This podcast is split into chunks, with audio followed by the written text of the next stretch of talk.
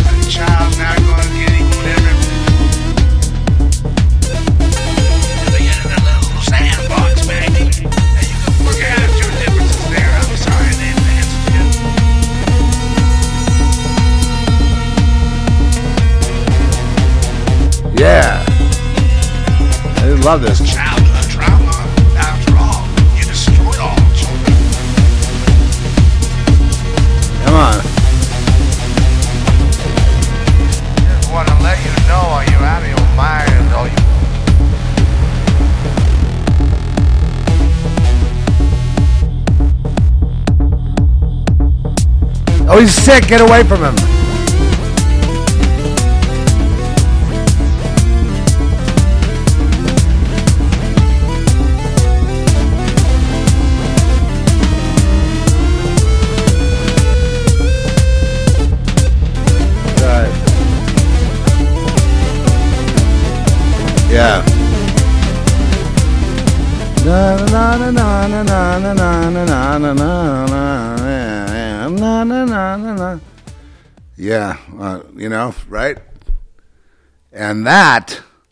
I don't know why there's this noise. There's this like extra noise going on, and I'm trying to figure out what the what the heck it is.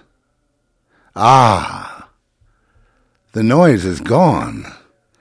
How lovely! Greetings in the name of the Most High. God is everything. Nothing else much matters. It's God's thing, man. It's God's thing here. And right now, they they they put some hoses on me. I knew this was going to happen with the Substack thing. And uh, when I'm and when I'm attacked naturally, I, I, you know all my allies, friend, they, they disappear. You know, help! No, no, no, leave him alone. He's sick. Okay. Yeah, that's the way. Hey, that's why we become tough. You know, we remember those who stood with us, those who didn't. And uh, you know, we go up and down, and you know, it's what counts is when people are there when you when things are going sideways or downwards or something's fucked up, you know, and something's screwed up. Uh, you know, then uh, there's people around. They don't have to give you advice, but they just they're there. You know, there's a support. And I felt like I had a lot of that when I was um, in the hospital. Let's say I had a lot of good people, you know, and you know, and I'm I'm around too for them, you know, when we need that. But uh, that's a kind of a litmus test of loyalty. And we certainly have to have that going forward. We can't have a bunch of Judas goats. We can't have a bunch of people that disappear when things, you know, go weird, right? And then there you are. You know, it's like, oh, I'm having a little hard time. Oh, there's no one around. She, hello. Oh, I'm having a great time. Hey, look, there's all these people around now. you can't have that. You gotta, you know what? We gotta cut that with a knife. Okay, goodbye. Hello and goodbye. You know, hello to people that are there. Goodbye. If they're not there, then, you know, the next time you're in trouble, they're not going to be there either. So you just remember that. And also pray for your folks on the front lines. You know, this Owen Schroyer thing has really got me bugged. You know what I mean? There's just not enough support. And that's a good, there's a great example of what I'm talking about right there. There's Owen Schroyer in a lot of trouble. He needs like, we should be just on this every day. And, and I am on it every day. But I mean, I want to encourage all of you. No, no guilt. Come on, no guilt. But, you know, we should be on that every day. We should see where we can serve the Lord in that situation because this is just, uh, I don't want to start crying, but it's bad.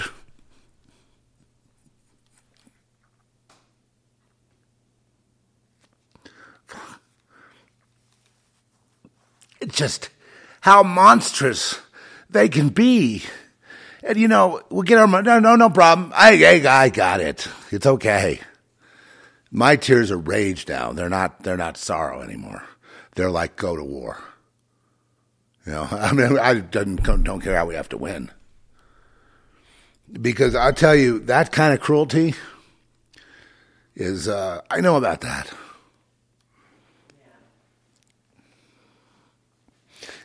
Is when you're vulnerable, they kick you. And they put you deeper in. They torture you then to try to break you. And I've gone up against all the Satanists. I've gone up against this very same demon, same thing. They get mean when you're down. Oh, they're great friends when you're doing fine. But then when you're down and a knife goes in. I see it. And I think that this time around of desertion, we're going to see the Lord is going to divide people permanently. That's what's happened with a you know good friend of mine. It's just uh, no, there's just no more. There's no more there. It's just over. Sorry, but I've been stabbed in the back enough, and I'm done. That's it. It gets to that point and uh, you know it's it's uh, you know and and I don't care. You know what? See, what you shouldn't have done, Satan, is made me tough and made me intact with my emotions at the same time, so I can suffer and then be tough. Because you, if you can, if you can be tough without suffering, you're half a person. You're, you're, you're useless. But if you can suffer tears and sorrow and rage and pain and empathy and compassion and and you're just all into it for that and at the same time intellectual prowess and at the same time you're fucking tough you can take that solitary confinement. You take them trying to break you. Unfair stuff unfair torture. Sometimes they kill people with the torture. You know? But you know the, the, you just you have to resolve to have that toughness, and God will give you that toughness to be able to take it when nobody else can take it, but you can take it because you're in the Lord. And that is what, you know, I think we're all going to face sooner or later from family, friends will become your greatest detractors, will be your family and friends.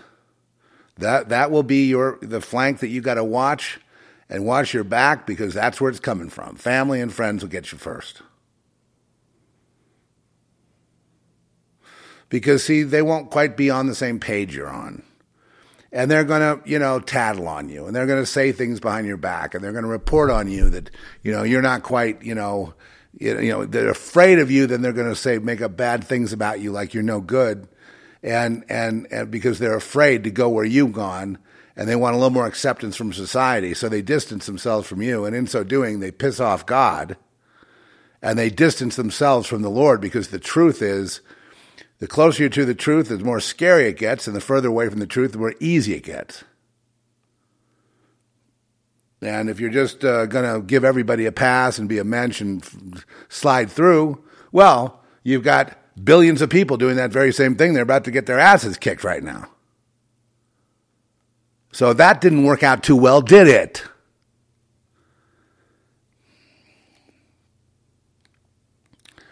And uh, those who stand with the truth and stand the hard, you know, have to sometimes stand alone. Uh, you guys will be rewarded greatly. You just have to understand it's not about this world. It's about existence. It's about God. It's about you. It's about eternity. It's about your position in all of this, and that your your permanent position. And if your permanent position is eternity, and the permanent position is in Christ, then you already are part of a uh, a royal brotherhood, sisterhood, whatever. You're already connected, you know, eternally and forever and always. And so there is no loneliness. There is no alone. These fucking idiot people on this planet running around, you know, friends with you and then playing politics and playing footsie on Facebook and all this shit. Listen, they're not your friends. All Facebook is for is to program you. It's just to give you ads of, you know, celebrities and and stuff you don't need and, and, and, and products you don't need, you know, so that you, you know, to keep you occupied and, and then gradually to kind of bend you in shape because everybody there is being politically correct. Don't tell me they aren't. They don't do anything. I write something a little weird on there and everyone's like, oh, yeah, there's something wrong there, you know. I'm going to write whatever I feel like. Facebook is not going to intimidate me and I'll let it sit there. And let the people that I, you know, if there are people I'm working with, uh, suddenly like they act like they don't know me, well, there, there's proof for you. There you go. There you go. They don't know me all of a sudden. Because it got a little too real for them. You know, they hide behind their arts. And they're like movie making and all that. They hide behind, oh, yeah, yeah, hi, man, yeah, great. You know, let's put up Bruce Willis. Uh, guy can't even talk. Which is symbolic. That means to me prophetically that the old days are over in Hollywood. That's it. That's why Hollywood pull the plug.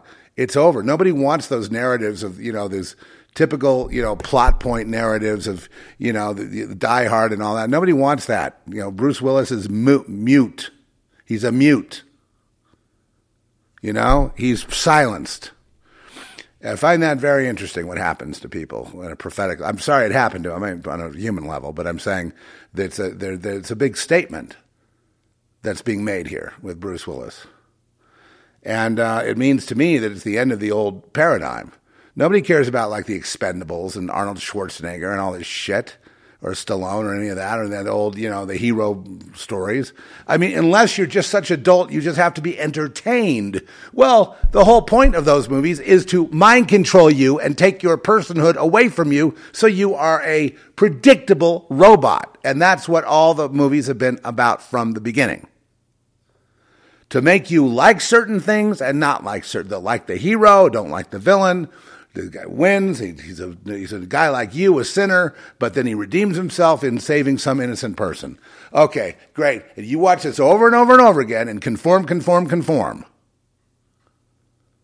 Because that's what's happening. They are training you. Enter training. Entertainment is death. Entertainment is the end of I just become friends with people that are in their 60s. And they're talking about these movies, you know, like boy, John Carpenter really put a, a thing. He really set the paradigm, and nothing like that in Stanley Kubrick. Yeah, we all talk about Stanley Kubrick and John Carpenter and all these people, and so what?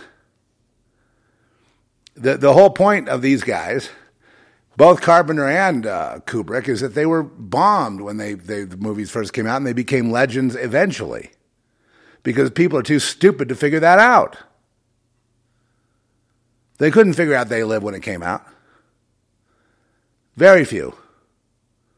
So it, you know, it kind of got you know mixed reviews. Then eventually, it you know caught on as a cult film. But you know, the point is, it's it's okay. The stupid public, it's okay. It's a cliche. The public is stupid, and if you do anything different, they want to slam you.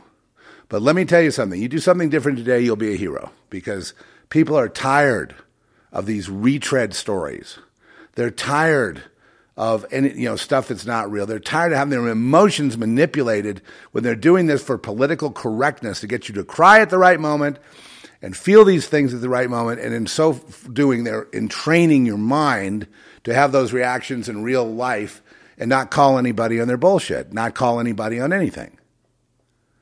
Just you know, going along to get along, and they're trying to push it now, like with all these retread, with all these you know reboots of old TV shows and Netflix series and binge watching. They're trying to just simply control you. That's all Facebook is there. It's like, think of that as one big Netflix binge watch with every trigger in the world being there to, to shape you into the person you are today. Inner sorrow, you're dying inside, you can't stand it, you don't know what to do, and you're going through the motions of life and you don't know how much longer you can last. And that's what they've done to you, and that's their fault. And you listen to it, and that's why you're in the state you're in right now. 100% them, not you. Your spirit wants to cry out, get out. You know, dance around in the nice sun, scream at the things that are wrong, and you're being just slowly hammered into a, you know, a, a, a solitary confinement. Well, enough of that.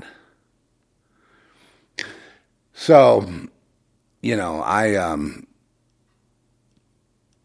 yeah, I told you in writing this novel, it'd be the, the, the, you know live is a really dangerous thing to do, you know, uh, from a psychological standpoint, and um, so I've had some betrayal already.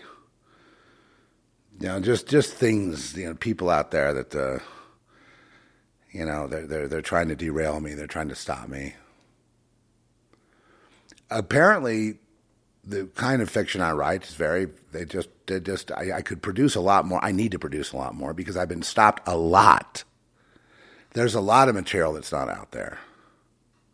A lot of things, a lot of observations that no one else has made that I make that would help other people see those observations too. That was the whole point of literature, wasn't it? Whole point of movie, the whole point you make observations and you go, oh yeah, I felt that. I can relate to that. Oh, that's a new thing. Oh yeah, that helps me. You know, so that's the whole point. Well, you, you're getting robbed of all that because anyone that does that's getting, you know, mind control, just getting slammed by demons all day long till they're so confused they don't know which end is up.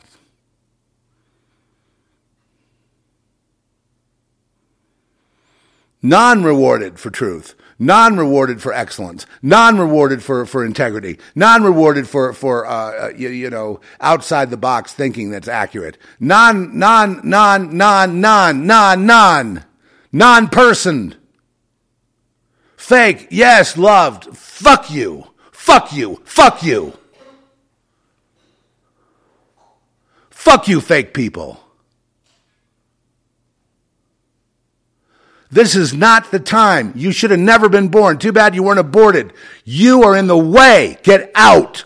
Just duct tape yourselves to the wall and don't make any more moves. Just shut up. Now, that may seem a little harsh, but I'm having to fight for my life here. Once again, thanks a lot. You know, I'm obviously reacting to something, something that's happened. I'm not going into detail about it, but you know, it's just like picture a hundred demons being thrown on you at once. Okay, tearing you up left and right. And you know, I'm not going to the deliverance ministers for deliverance because they can't deliver a ham sandwich. You know that. It's all fake. Sick of it. Oh man, I'm sick of it. I'm sick of fake. I'm sick of fake. I'm sick of fake. I'm sick of fake. I need real. Anyway, I don't see anybody in the arts doing anything. They're all sellout idiots. And you know, it doesn't matter about those past uh, pioneers like Kubrick and those guys. You know, they, they there's nobody like them anymore anyway. I mean, there's me, but you know, nobody pays attention to me, so you know, I'm I'm non-personed. You know, they played the game, right? They had to play some social game to get into where they got, but I don't play games. So here we are, you know, at a fucking Mexican standoff. So it's going to get ugly in that book I'm writing. It's going to get real ugly now. It's going to get real bloody. I think it's going to end up being apocalyptic myself. I can't tell you for sure, but that's how I'm feeling. Feeling like it's moving toward a real apocalypse, a real watershed, a real a real divide between people, a real forever divide that will never, ever, ever, ever, ever, ever, ever even come close to each other again. It will be permanent two different civilizations going two different ways, never to meet again. And you know what? Weakness and cowardice is never rewarded, so you people are going to suffer. Because you're going to bring this whole torturous thing upon yourself. You're going to get thrown into concentration camps. You're going to be, you know, interrogated. Your families are going to be killed in front of you. You're going to be raped. You're going to be just dismembered and tortured and, and screaming and yelling and still, and still you're going to keep trying to go back to the. I saw one guy. I saw one guy, and he was like being interviewed by Jim Hoft the Gateway Pundit um, leader, uh, owner. And the FBI had, you know, at an older age, he was 69 years old. So that gets my attention. And he was, uh, you know, unfairly treated by the FBI, I think thrown in prison for being near J6 or some, some kind of thing like that. And they uh, ruined his health and ruined his life and ruined his entire being had been crushed. They stole the coins, they stole money, they stole property. The FBI did. And he has nowhere to go because he has no lawyer or anything. He's got no money. He's got nothing. He's an old man, just just picked on, just just because he's you know because he's old can't defend himself. You know they just jumped on him like a bunch of jackals, which is what they are. And then he was started breaking down crying in the interview, wondering if, if, if Jim, you know, if Jim could get him a lawyer even, just if he could just have a chance to, to, to be restored, anything. Grateful for the opportunity for the interview, but he just needed a lawyer, he needed money, he needed something. He's completely destroyed human being at 69 years old. You're not, not, not like you're going to start over then, right?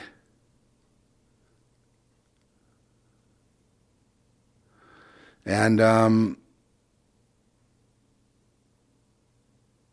the tears were like just like a child with a you know with a with a learning that their parents are like abusers or or the parents don't give a shit about them. You know what I mean? It's just like waking up to that fact that you know it's you know it's a cruel world at five years old.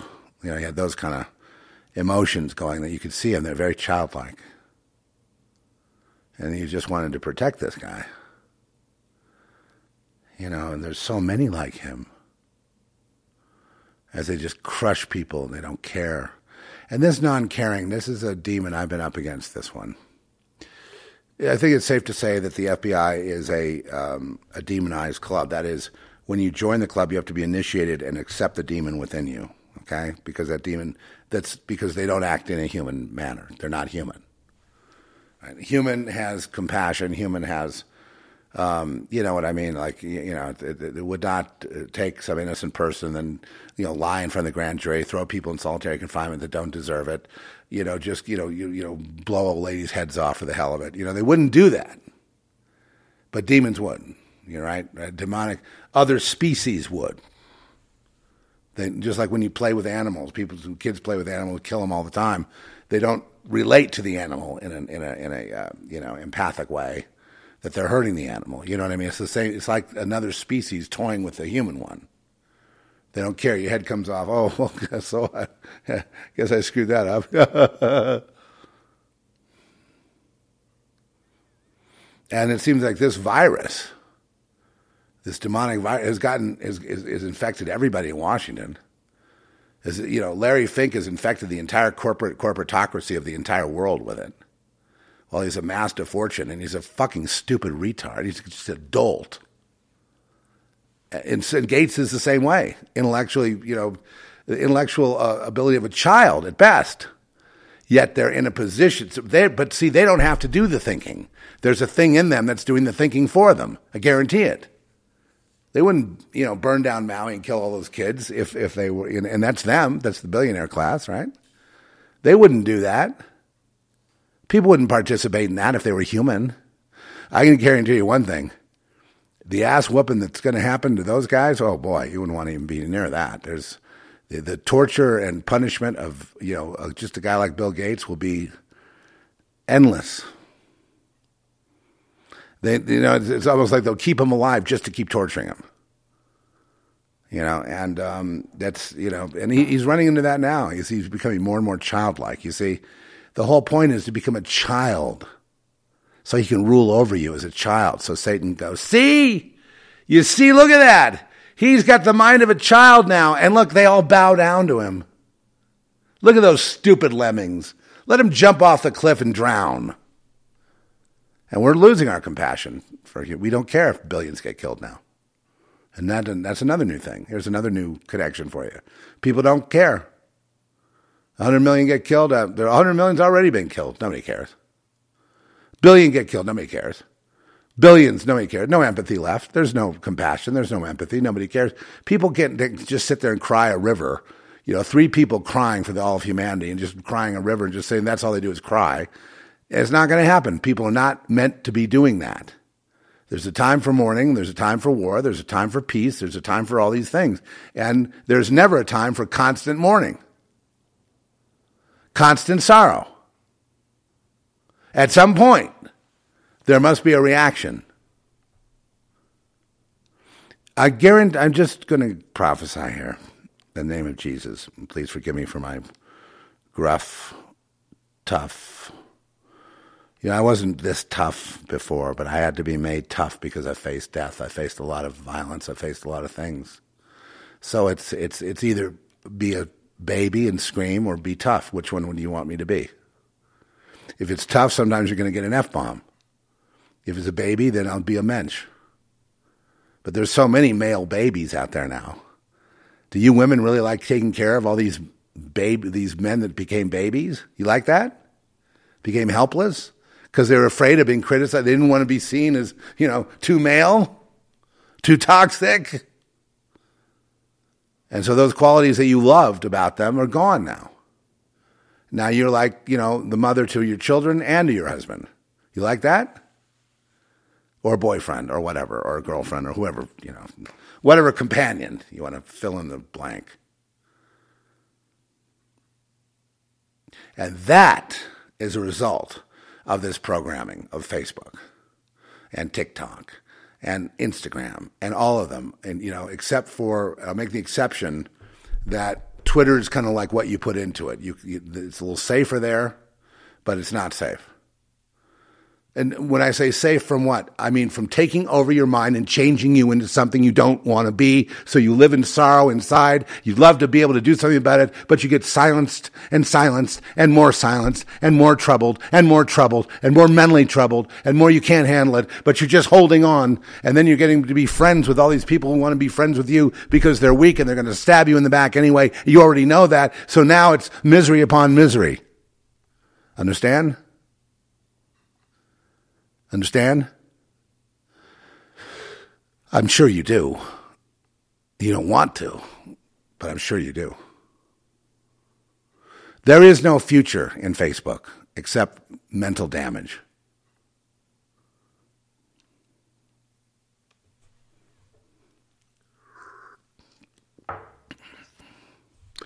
So I'm kind of hanging out on Substack more, and I'm, you know, I realize the world needs my writing really needs it really bad. So I'm going to try to. It's hard to do. You know what I mean? It's a, it's a labor. So I'm going to muster up the best I can, d- despite the fact of being completely misunderstood every day, all day long, forever, and uh, you know, sit there talking to uh, whatever. Just, just I don't, I don't. When I write, I don't self consciously write. I go out there somewhere, and the words flow, and then I look at it, and then I wonder what the hell I'm talking about, and then I understand. You see what I mean? And I grapple with it, and I edit it. I, it's a, it's a, it's not you know like sitting down and writing a memoir, sitting down and writing a note to someone it's a you know it's an endeavor that you fling yourself into this adventure of you know danger unless you're just a, a sellout retard that you just okay uh, they want a detective now here you go detective and, you know, put it out there and people just gobble it up uh, looking for an escape you want an escape now you want 90 what 90 minutes a book is typically about what 10 hours 12 hours you want a book is that the escape? You know, binge watch is you know ten hours, twelve hours. You want to want to binge watch? You need an escape. You want to be entertained. The entertainment we should be doing is on a proscenium arch, writing plays and entertaining people with the, with with you know uh, you know with with like the Greek tragedies. You know, like stay, you know, and get the crowd involved. That's why I was trying to write live on Substack, get people involved you know, in some way that they're part of, you know, I don't know. I, am I'm almost just um, wish God would blow up the whole world right now. You know, I mean, I just feel it's useless. It's it's it's useless to to even keep trying because you know I don't. People are they're you know it's they're not stiff necked. The Bible says people are stiff necked, and and they don't want to admit they were wrong. I mean, that's the one thing I run into a lot they don't want, I'm skirting my emotions because I mean, otherwise I would just, I would just, I would go into a tear. But they, they don't want to admit that they're wrong. So they would rather kill everything and everyone rather than admit that maybe they made a mistake to humble themselves for a second. There's something wrong with that. You know, we made a mistake in rejecting Jesus. We made a mistake in rejecting God. We made a mistake in rejecting wisdom. We made a mistake in rejecting common sense. Let's not keep doing it. But we will. And then so I hand this over to the Lord and I just say, Lord, I may not understand. This is definitely above my pay grade. No matter how much you destruction, no matter how much is lost, no matter how many people are losing everything and they're going to keep losing. It's their fault. We all admit that. It's their fault. They see themselves as victims, but it's really their fault. Fine. I'll, I'll, I'll stipulate that, Your Honor. Stipulate that, Your Honor. And they won't admit it's their fault. It's always someone else. They're always a victim.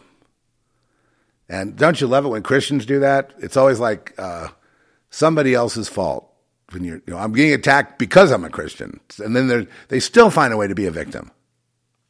Right? You're still a you're not supposed to be a victim in Christ, but they still find a way. Oh yeah, I was attacked because I was a, a white male Christian, and they jumped on me and ruined my life, and I'm, I'm, you know, but they stole everything, and I'm just, you know, wrecked and I'm martyred, and you know, I'm, uh, you know, it's they did it, not me. And, well, let's not base your life on materialism, shall we? Not.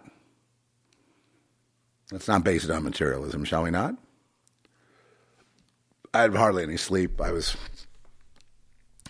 really pretty disturbed with uh, a couple of events last night, and um, you know, it had me up around ten, and then I was up around you know one thirty, two o'clock, and I was lying there, and then I was fiddling around with the computer, and I was, you know, I'm on what I do on Facebook is I take what I spend most of my time doing is deleting ads and deleting posts. I hit, I go to Facebook to hit delete to try to make it a place where I can announce stuff that we're doing, you know, like Crazed House. Crazed House, remember that? You know, my, my company that's getting better and better, you know, it's amazing. Yeah, things are going better. Everybody was, you know, now they're, now, now those people that were like naysayers, now they're angry with me. and I'm not even, I don't have any goal. I'm going to die. What do you mean? What? Legacy what? I'm not here. Oh, well, that, you know, that's not going to stop them. They're still going to be pissed off. But we're, you know, I'm enjoying you know, I don't ever really want to retire from anything. I'm very you know, too busy to do anything. I need to spare down my time and really focus on writing and stuff. But then I also have, you know, duties with the company and trying to, you know, get the next film going and all these other things that we're doing. And I think you're going to love the next two films. You're going to you're going to love this whole quantum quartet thing. And, uh, and if you want to get involved, you just drop a note at crazedhouse.com. Crazedhouse.com is being built up to have everything, even Christmas gifts. In fact, I just saw a poster that has Heinrich from Girl Next in a Santa cap, and uh, so I'm pretty, you know, that, that that makes me laugh, and I love Girl Next because why? Because it's the exact thing we're talking about. It's totally subversive. It's in their face. It's like a you know, it's it's like you know, it's a it's a it's, you know, and yes, the Empire Strikes Back, but I mean, at least it's a an attempt of breaking the f- stupid Mickey Mouse paradigm. I was just thinking about my, you know, the, the, the, the I'd like to go back and read the history of LA and how, um, you know, Disney got into, uh, you know, Anaheim with Disneyland and how the, how Disney came to LA in the late 40s, early 50s. I guess it was the late 40s, right? After World War II. It's a, you know, and, and just, um, I know that my grandfather had, you know, really loved Disney because he of the art because he loved artists. He loved people that could draw things, you know, and so and he, you know, was a, a big part of um, bringing him in. And um, now, if they're all in the same club, then what club would that be? yeah, the bad guy club.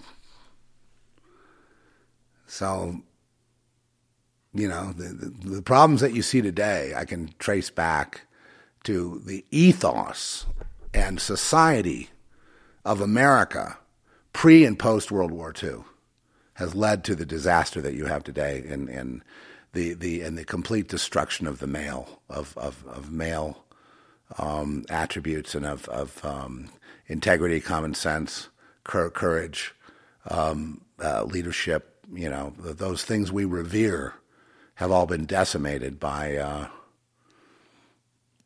by the um, what I might call underneath culture, the, the, the, the real truth that's been bubbling underneath of all the perversions and sickness and murders and crap that goes on that gets covered up. And eventually that corruption grows and it just swallows the uh, any integrity. And then now it's overt and going after, you know, people directly and cutting their gonads off literally you know, emasculating all males. You know, the females are sitting there, they don't know what to do. Everybody is just going around in circles. They're just like cattle at this point, you know, and these guys are just, you know, bird dogging everybody and putting them into little categories and uh, turning everyone against each other. And it's turning into one big bloodbath, really, a big shit show. And I don't see anybody, including Elon Musk, Joe Rogan, and these so called influencers, doing anything about it. They're riding high. They're making billions off of it. Rogan's a billionaire from all this shit. And yet people keep flocking. Oh yeah, let's get Rogan to run the Republican Party. You know, I, I no, I really, I just, mm, I, you know what? I need to go away. I need to go to another planet because see, I see everything. I've already done it. I've solved it. Boom, boom, boom, done. Ask me anything you want to know. I'm 100 percent accurate. I don't need to be here anymore. Goodbye. Because no one wants it. I'm the seer. I see it. And that's truth. That's a, that's a cosmic moniker of mine. I wouldn't be the seer if I didn't see it. Right?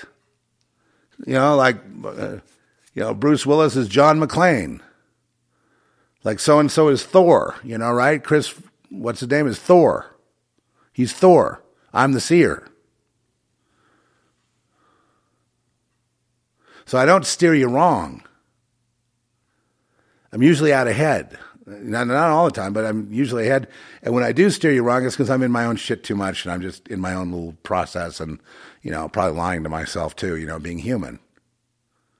But when I'm out of that thing, you know, I'm, I'm, you know, 100%. And I'm I'm old enough now to realize, you know, I can say that without it being like a boast because it's not like, you know, I'm trying to establish anything. It just is what it is. Right? There is no future. So, you know, I, I guess the problem in this culture is that old people have been cast aside and um, wisdom has been cast aside. So now we have a bunch of spoiled brat fools running around protesting for one side or the other of a war that's being fought by, that's being, you know, laughed at. People, you know, being killed, being laughed at, turned into hamburger meat, being laughed at by the billionaires who are doing the same thing they did to Maui to Israel. And anywhere else they need to go. They get off on war, man. And like I said, my own family, my you know big, big, big, big sin of my, of, of my line was the warmongering, the, the nuclear development, the the being on the you know board of Boeing. You know who else was on the board of Boeing besides my grandfather? Nikki Haley. She was what, uh, according to Ramaswamy, who's a guy that I, I actually really like. You know, I've got no problem with people that make billions of dollars. No problem with with with I've been, you know, I've no problem with rich people whatsoever. I don't. That doesn't mean they're corrupt. It's it just it's the kind of person, you know, the kind of person that lies versus the kind that tells the truth. If you tell the truth, then you're already I'm already a friend of yours. Right? If you don't tell the truth, we're not friends. And how many people in LA were just completely fake? How many times you go to the bar and everybody's producing a movie and they got, everyone has Bruce Willis attached? You know what I mean? And they're all zooming up, telling telling all these prostitutes their story, and then you know, never mind. I mean, it's, it's you know when Brad Pitt did Babylon, what a stupid movie that was, and kind of touched a little on the pedophilia, but not too much. look, look at him trying to tiptoe in and trying to kind of confess. You know. look at the public. oh yeah, oh yeah. Look at the public laughing. At it. What do you think they think about Babylon, the movie? Hmm. Think they think Babylon, the movie's got a lot of integrity to it. It was going back in history of a real wild time in the 20s and 30s when things were really Babylon. Well, really, just uh, Hollywood Babylon, Black Dahlia. What do you want?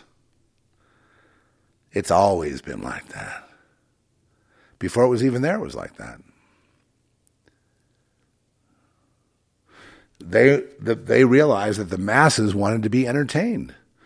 They're happy as long as you give them bread and circus, right? That's, that's the old Roman thing. Give them bread and give them circus, right? Aristotle, whoever it was, Mephistopheles. Give them bread and give them circus. And then they'll be happy to eat the bugs. We give them the bugs and a universal income and a place to stay. They play games all day. They'd be happy. They don't have to work anymore. Yeah. Mm-hmm. And then they get some nice cheese on the moon, if you believe that one. And, um, you know, you know, kill all dissidents. well, the prevailing thing that we're pushing is it's the uh, uh, pedo satanic uh, supremacy, uh, you know, uh, culture, anyone, anything that does not agree to worship the beast, which means do the opposite. It's if it's if you get children by having sex with a vagina, you need to have the the asshole. Okay, because that makes sense. And the only reason we want that kind of thing is because of you know the whole demonic struggle and the struggle to to the temptation to the side of taboo, which usually leads to what what does having sex with an asshole do? Besides get everybody excited that they're breaking the rules or or whatever. What what does it really do though in the end? It, it doesn't produce anything. It produces, um, you know, uh, slavery. One's the top, one's the bottom. The one the bottom is a slave. The one at the top's a slave too. Because you're under the rubric of another culture, of a thing, of a sacrament That has nothing to do with sex and nothing to do with your idea of pleasure. We don't care, okay? Nobody cares. If you're gay, you're straight, you're this, you're that, nobody cares. Nobody ever cared. Nothing. It's this thing that's going on with each human that, uh, you know, God allows us to be corruptible. And, you know, we were corrupted by we, the other side. What does the other side mean? It means doing the opposite. So when you're supposed to tell the truth, you lie. When you're supposed to, you know, have this kind of sex, you have that kind of sex. When you're supposed to do this, you do that. Always the opposite. That's what, when you talk forward, you're really talking double speak or double tongue. You're talking backwards. So everything in Satan is in the mirror, and in the mirror, everything's backwards. And as long as you're going backwards on everything, then you're in the club, and then you're recognized and you're uh, exalted and, and, and, and glorified. But the problem is, is that you're in a fool's errand because you're going to die doing that. You will not survive, and you will be, though, as if you never. Listen to me. The everything that you think is in a memory now will not even be because it will. It will uh, cease to be. God has a way of doing things called "it never happened." You never were born. You never did live. This is there's no memory of what you just experienced. There's no memory of your memories or your dream. Nothing. Every single thing is as if it never was. That's what happens the moment, the second a person crosses that mirror. The minute they get initiated and accepted, they are gone. They're just there to be programmed. They're just the stupid masses at that point. Now they've got them, we got the cattle through the door.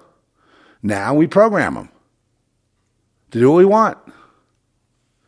If they step out of line, so sayonara, goodbye.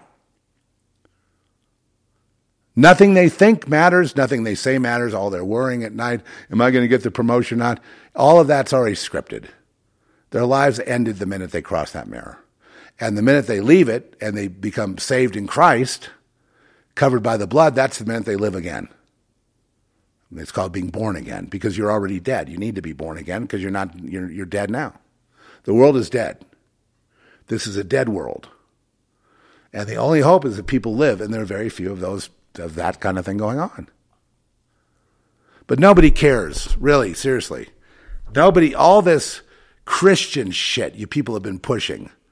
You people have been pushing all this Christian shit of judgmentalism and this and that, looking down on gay people, looking up on these people, looking at making these judgment calls, making everyone wear, uh, you know, dockers and a certain kind of shirt and a goatee. What's the matter with you people?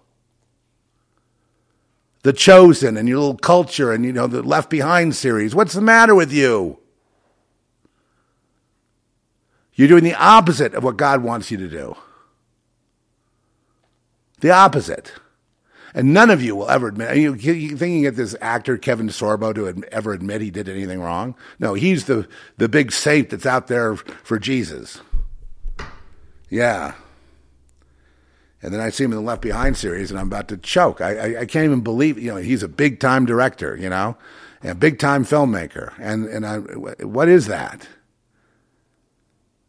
Left Behind is completely 100% Antichrist. Anyway, why is it Antichrist? You need to ask me why? Someone just asked that. Well, because it, I'll tell you the exact reason, the exact pinpoint reason, even if you won't accept it. It's because it's a it's based in materialism. The need to be taken away is Antichrist. Period. If you have a problem with that, I don't care. You know, I've spent a lifetime working that one out and I crystallize everything down to its essence. And that's the essence. The need to be raptured is Antichrist, is cowardice, is anti Jesus. It's anti martyr, it's anti everything. It's anti everything the Bible stands for, it's anti everything God stands for.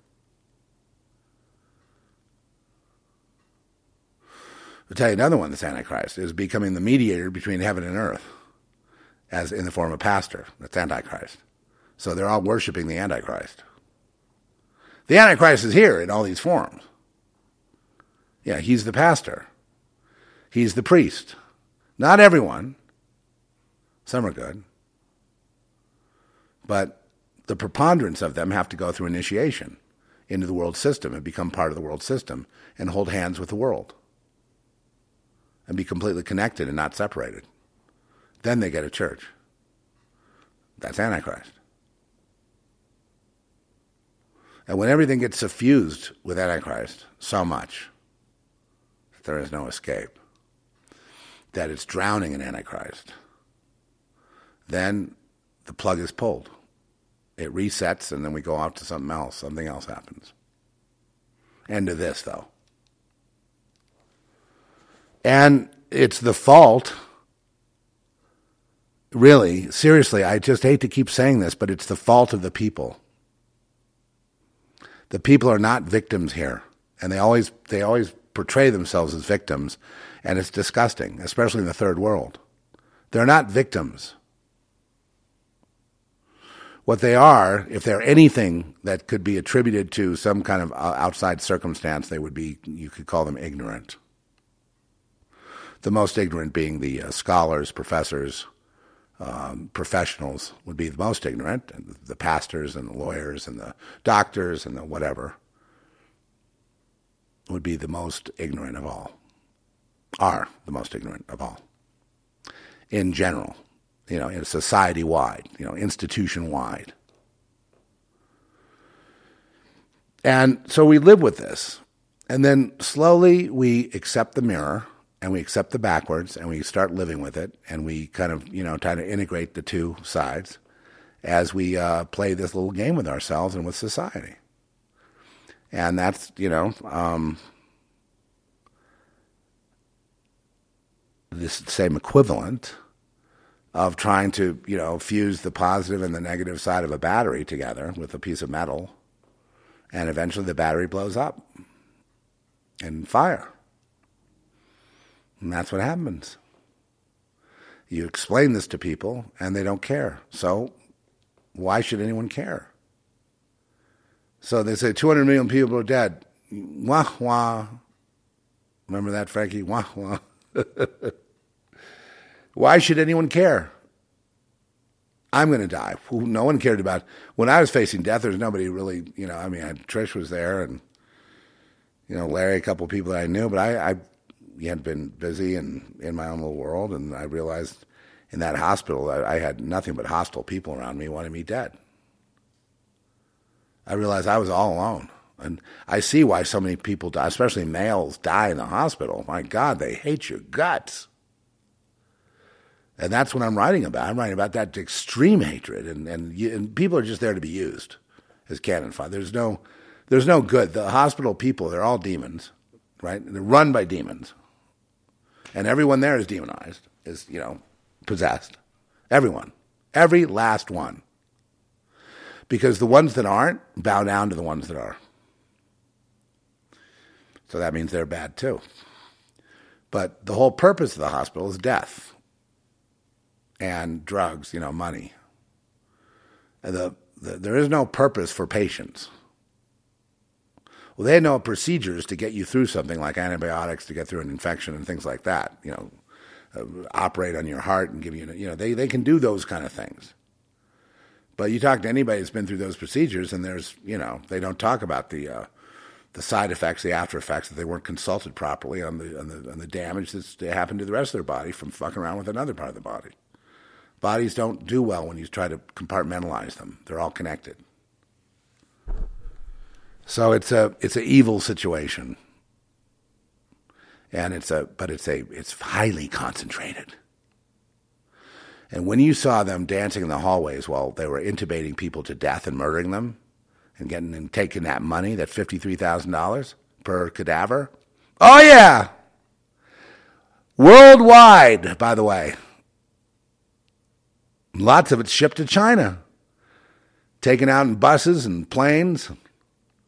Organs, big biggest industry there is because organs even even bring more than human trafficking. Human trafficking is a lot of high maintenance. Organs, bigger money. One one one ship, one sh- one drop shop. the way to go, man. Trillions in that. They need another kidney, they need another liver. They want to live, another heart. Oh, yeah. Yeah. Medical. Uh, there's a lot of very wealthy people here because all the people that play the game are promised wealth. So most of them get it. And they're able to do, um, you know, medical tourism. They're able to fly to Beijing and get a little, you know, or Mexico or some of these, and get a, get get another organ going. You know, it's it's it's easy to do. It's they were taken from living people uh, in hospitals in America, and uh, you know, well, oh, I guess they died, dissected, strip out the organs, ship them off before you know, keep them on ice. Huge business, huge business. Meanwhile, keep the people duped and on drugs, and, and so you know, I know people that they just don't want to go. The, after listening to me, they don't want to go to the hospital. But but I'm, you know, being an old white man, you know, a boomer to to boot. Oh boy, they got their designs on me, especially if they're. Uh, most of the people in these hospitals are, you know, I mean, you can see that. I guess most of them are, um, at least around here, they're like all Filipino. I don't know. There's a big Philippine thing, and then there's a Malaysian thing, and there's so the Asians, and there's the Africans very few white people, you know, but they don't like white people now because the culture doesn't, you know, so the white man is the cause of all the problems. So you go in there as a 69 year old boomer that's white, they don't know who you, they don't know anything. They just know that there's a guy that needs to be dead.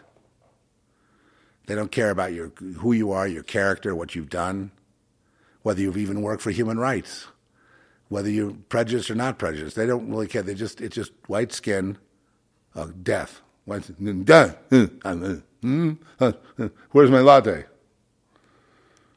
Yeah, that's that's it for them. That's as deep as it goes. And a lot of people are lining up for those jobs because you know those are the only people paying right now. They're, in fact, the medical establishment and the psychiatric establishment, especially, is expanding now because you know these globalists know that they have to put a lot of people in mental hospitals. They need the psychiatrist to start, you know, right, just like the Soviet Union. They need the psychiatrist to weigh in on stuff. And the psychiatrists actually run everything. Their job is not to psychoanalyze anyone or to, to, to be Freud. You know what I mean? That's not their, or Jung or something like that. And psychoanalysis, they don't do that. Now, the psychiatrist is there to run things, like Jolyon West in L.A when he was running, you know, Sirhan Sirhan, and he was running uh, Jonathan Hinckley, and he was running Timothy McVeigh, and he was running, you know, mind control and implants and people in uh, in the jails in uh, Lancaster, and he was running underground bases. He was running the CIA. He was running the LSD. Yeah, oh yeah, the three piece suit gave Laurel Canyon the LSD and Charles Manson. It's the system. It's the man. Manson worked for the man. Jim Morrison worked for the man. He was more establishment than his, uh, his admiral father. So did Crosby. So did all of them. They were all famous people. They all worked for the man to dupe the stupid little people who buy the records. Neil Young worked for the man. They all had privilege before they even got there. They already had their places up in Mandeville Canyon and Brentwood and you know wherever they're going to Malibu and whatever. They already had all that. The reason Morrison dropped out of uh, UCLA. He was in film school. Oh, he was, you know, coddled in film school. Rich already, pretending to be poor. Super wealthy family. All traditional, you know, pride. Uh, he was the breakaway rebel. He's no rebel. He was the conformist. He was there to make sure that daddy's wishes came true that he did what daddy wanted him to do and he couldn't stand his own guilt, so he killed himself. Or drank himself to death, whatever, same thing. He killed himself because he was such a sellout. And everybody believed that he was like the real deal. And he wasn't. And that, you know, I don't know when or ever if people are ever going to get their minds around this. You know, the Beatles were there for the purpose of the Tavistock Institute And the, the, um, basically the rationalists, who were the people of the Enlightenment, who eventually produced the people that wrote, you know, that became the H.G. Wells type guy, the Fabian socialist, the whole point of which was to convert the world to that. And the best way to do it was to, you know, obviously all Fabian socialists are Satanists. So basically, you know, convert spiritually and then they'll fall in line politically. And that's exactly what happened. You know, even John Lennon at the end, you know, got, got in with Phil Spector, another demonized guy. And they started writing things like Imagine, which became the, you know, the communist, uh, you know, you know, ritual song. You know, which is basically, you know, the, the tenets of Satanism, which is, you know, no God, no this, no that, no that, you know, just a brotherhood of man, just like do what thou wilt. It's just like an Aleister Crowley wet dream. That's all it is. And, you know, so he went out, uh, you know, uh, a failure. But those demons sure give you nice sounding, yeah, yeah, all those nice voices and all that talent that got funneled into mind control. Wasted, in other words.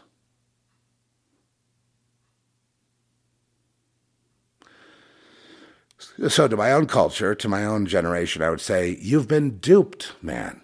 You've been duped by it all. It was all bad. It was all to get you to comply.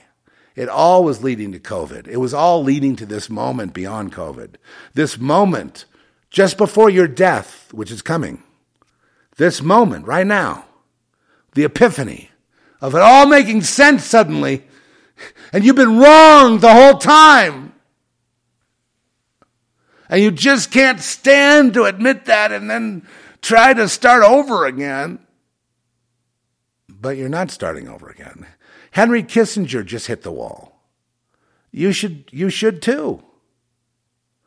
Why should Henry Kissinger? I mean, here's a guy who had every reason to be a prideful asshole all, all the way up to the last day. And he admitted he was wrong. He, he, he said on the immigration thing, but he was talking about every, he wasn't talking about that. You know, all these people talking doublespeak, you know, they're, they're never going to give that up because they're being so, so brainwashed and controlled and, and, you know, sodomized and everything else, you know, to, to put them in place. See, sodomy has always been used to get, get people to behave, force them to comply through sodomy. Um, you know, it's, it's always been this sort of slave master thing. Uh, go to any gay brothel, go to any, talk to any gay person, they'll tell you the same thing. But no one wants to say that. They want your white privilege is showing that. Yeah, I'm a I'm a bigot. Mm-hmm. I'm I'm a bigot because you know I hate everything and everyone. So basically, I must be a I must be Satan. But that's not true. You see, that's what the, my critics will say because they can't think past two and two is four. So then they just say, "Oh, it's all that's all bad." Don't listen. They just reject it all. That way, it's easy. That way, they don't have to actually work at it.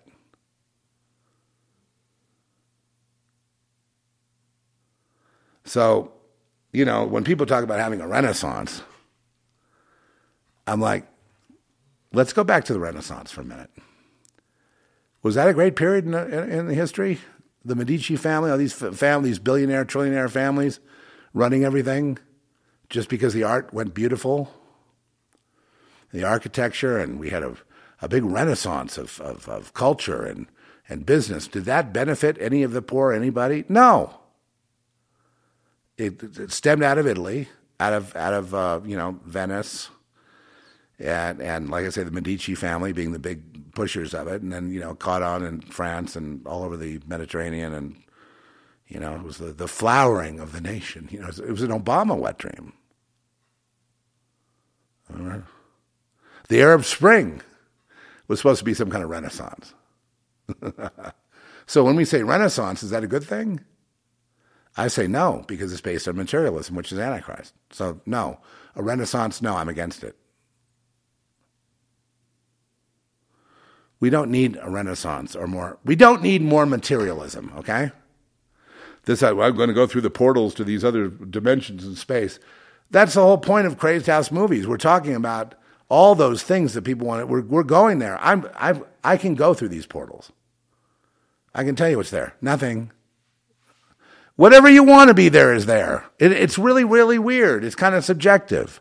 But yes, there's all this stuff in Antarctica and all these things and an adventure that humans have been cut out of. And if they could just get this yoke of slavery and these evil lizards off of us, we could then expand to the stars and have a renaissance and have a, a wonderful life.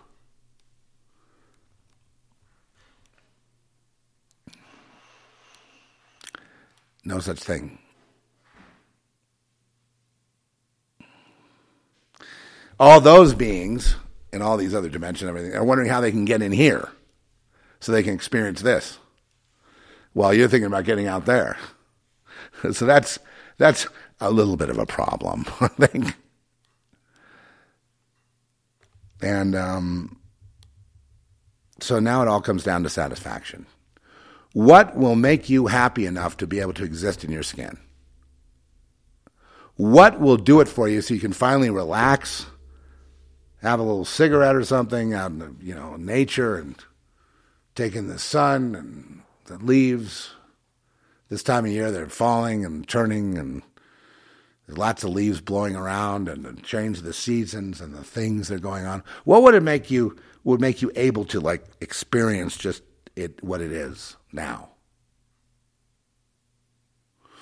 I can tell you, it, you have to be separated from the materialistic push toward things like renaissances, fixing the country, getting it back the way it used to be. It's never going to go back the way it used to be.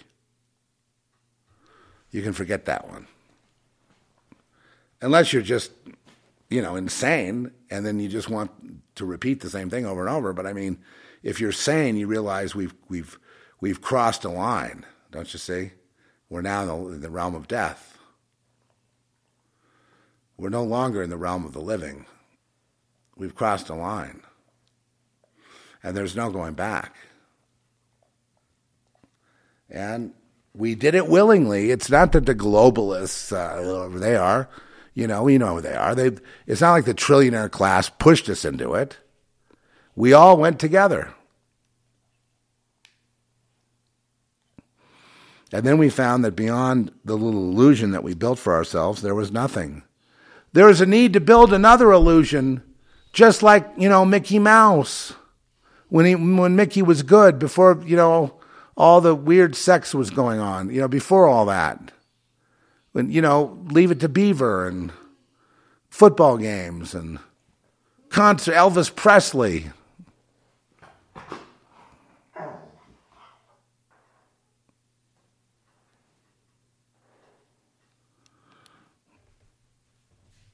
Now I can talk to angels and beings from other worlds. And, and they, they, you know, just the fact that they would be here rather than there kind of shows you something. Why are you here? Because this is what's going on the fight for the man's soul.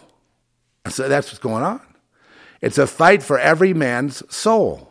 Every woman, every man, every child, everything that has a soul. It's a fight for that soul. Why? Because if you control that, you get to play God. Then what's it beyond that? Well, beyond that, it's it's um, basically a birthing process because death is birth. Death is birth. We're not born yet. We're we, we're born when we die, and then we go. Uh, then we are born into a situation, whatever that is, whatever it needs to be, whatever God needs it to be. And but it doesn't matter to us because we don't care anymore. We don't have a goal. You're just waiting for me to talk so you can say something. Okay. You've been pretty good. Yeah.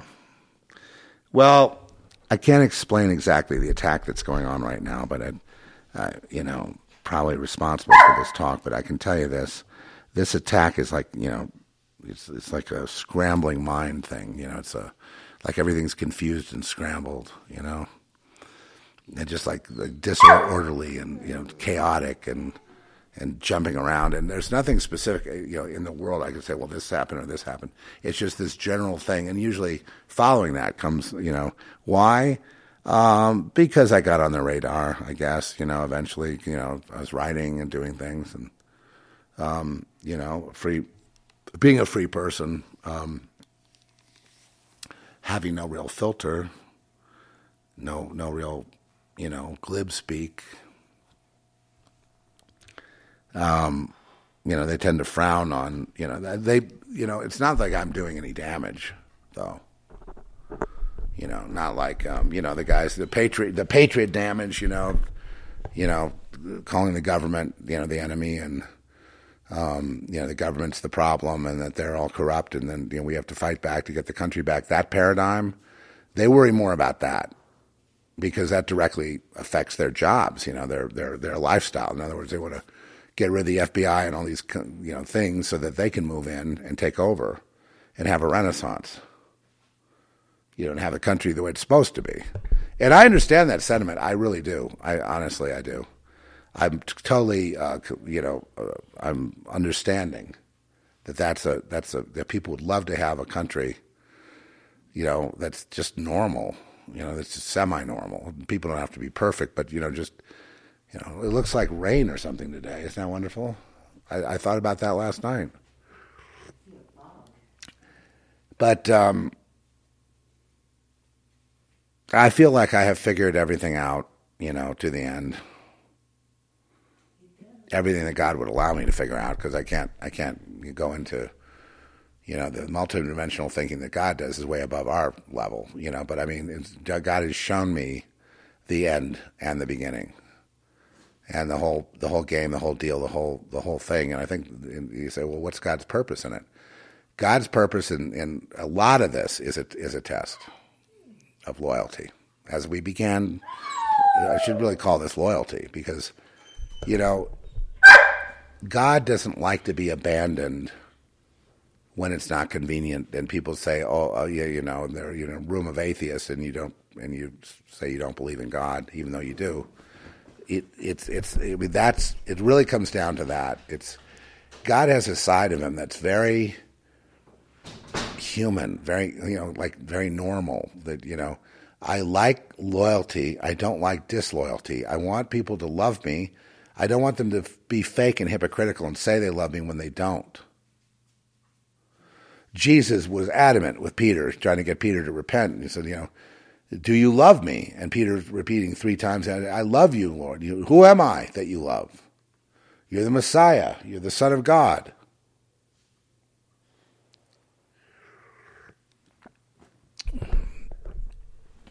And that's kind of like the pinnacle before Jesus gets crucified. I mean, it gets up to that point, you know. It comes down to a point of loyalty in all, all the Gospels. It comes down to a point of loyalty in all the Old Testament, i.e., the golden calf versus Moses and Aaron, um, you know, uh, leading to the promised land of, of Abraham's vision. It it comes down to loyalty in Babylon. You know, who's carted off to Babylon, who's replaced and a lot of people say, well, that happened a long time ago in Babylon, but it's not going to happen here. Well, it's happening here because people are being replaced as a part of the, because they're disloyal. When you have a disloyal people in your factory or your business, you, you have to get rid of them. If they're going to stab you in the, you know, they might be nice, you want to take care of them, and then they stab you in the back, and sure, you can forgive them, but you can't have them in the company because they'll, they'll bring the company down. I believe, and when you run a company, you have to, you know, run it, you know, with God and in, in, in, intact for all decisions. But you've got to be very strong and resolute that you're not going to step over that line that you say other people shouldn't step over, and that becomes then a test of loyalty. Will you stick to your principles? A good example was, uh, you know, I had um, a chance to get a um, more of a name actor in in, in uh, um, the Quantum Devil.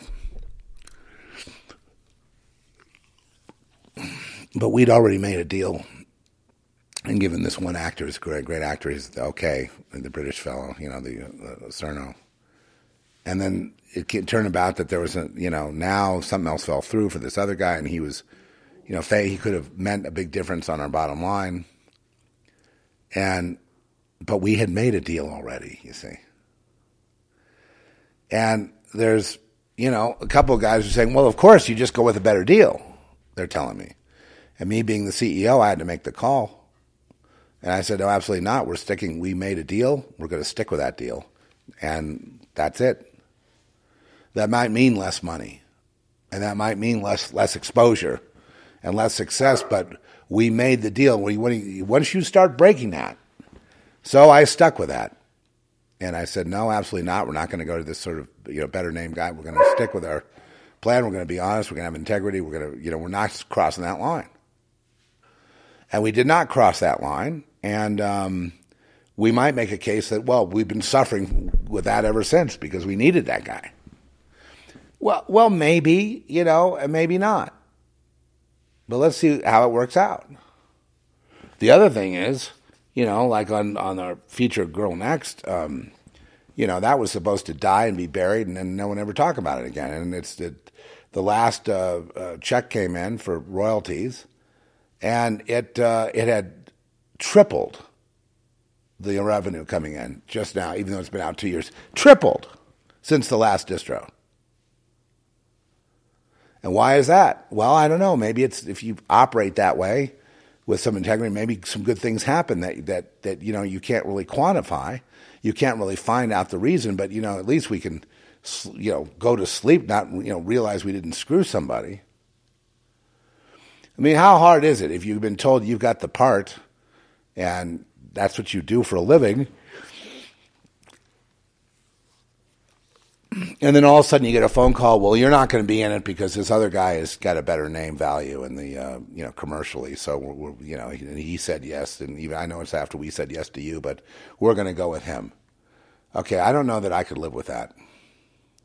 And so they say, well, then you're not going to go very far in this business because the whole business is cutthroat like that. And I'm saying, well, that doesn't mean I have to be. I said, that's our policy at Crazed House. We do not double cross people. We don't screw people. You know, just because it might be a little, a little bit better, you know, a little petty. Let's have a little petty desire to, oh, maybe a few more dollars. But what about your soul? You know, what about all the bad karma you bring about? What about, you know, reap what you sow? God is not mocked. What about the fact that down the road some bad things happen because maybe you should have stuck to the truth? So I don't want to be in that situation. So I've, I'm bringing some wisdom to bear on this situation and my leadership, and hopefully it will continue. I'm sure it will with Larry, because he and I are on the same page on that. And we made that decision. And I'm thrilled with it because our man that plays Neil Dixon, that plays Cerno, is a wonderful actor. So I'm happy, happy, happy. And the rollout of it was tremendous. If you Google the Quantum Devil right now that just came out, you'll see the almost endless Google entries, you know what I mean, or any search engine it's you know all this um, you know little ads and things we've done and we've done our own advertising and everything else, our own graphics, everything, and it's uh, it really really made a big difference, especially dealing with certain people like Scream Magazine in UK and Fangoria and some of these other ones, and and uh, you know Hulu has been a big help. And um, you know we've just uh, you know learned a lot about uh, you know that that you know you can hire these publicists they don't do shit. You you start finding with social media and different things and deals people can offer you you do it yourselves in house you can clean up with ads you can i mean i've never really seen this many entries for a film. I mean this it's all over the net.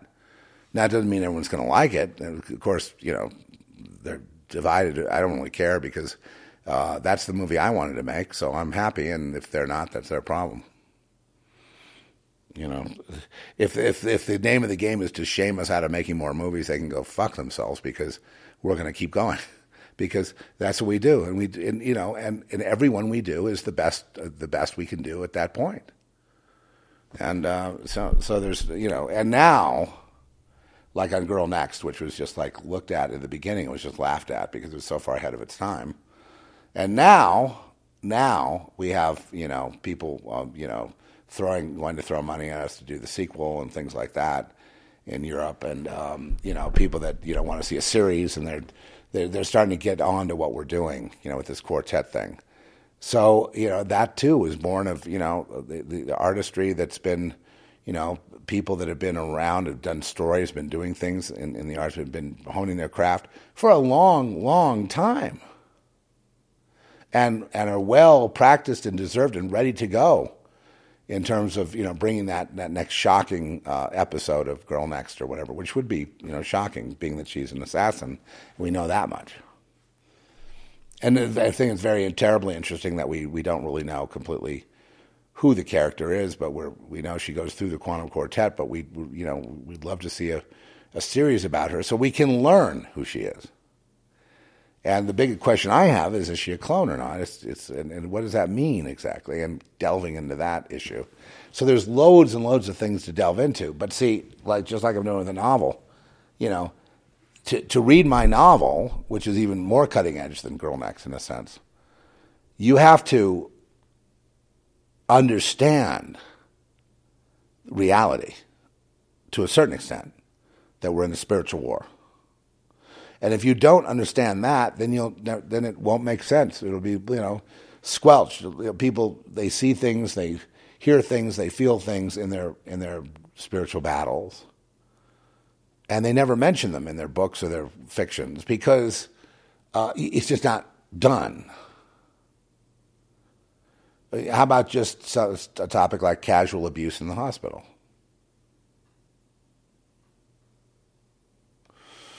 You know, um, great opportunity for, for you know sexual abuse and satanic ritual abuse and Oh yeah, it goes on all all the time, but nobody reports it because it's like under the guise of medicine, and you know, it's you know, did that really happen? And you know, it's they try to disguise it, but uh, yeah, there's a bunch of perverts in there. Sure, you know, people that are you know predators that you know are looking for you know patients are weak, and they you know they let you do things to them.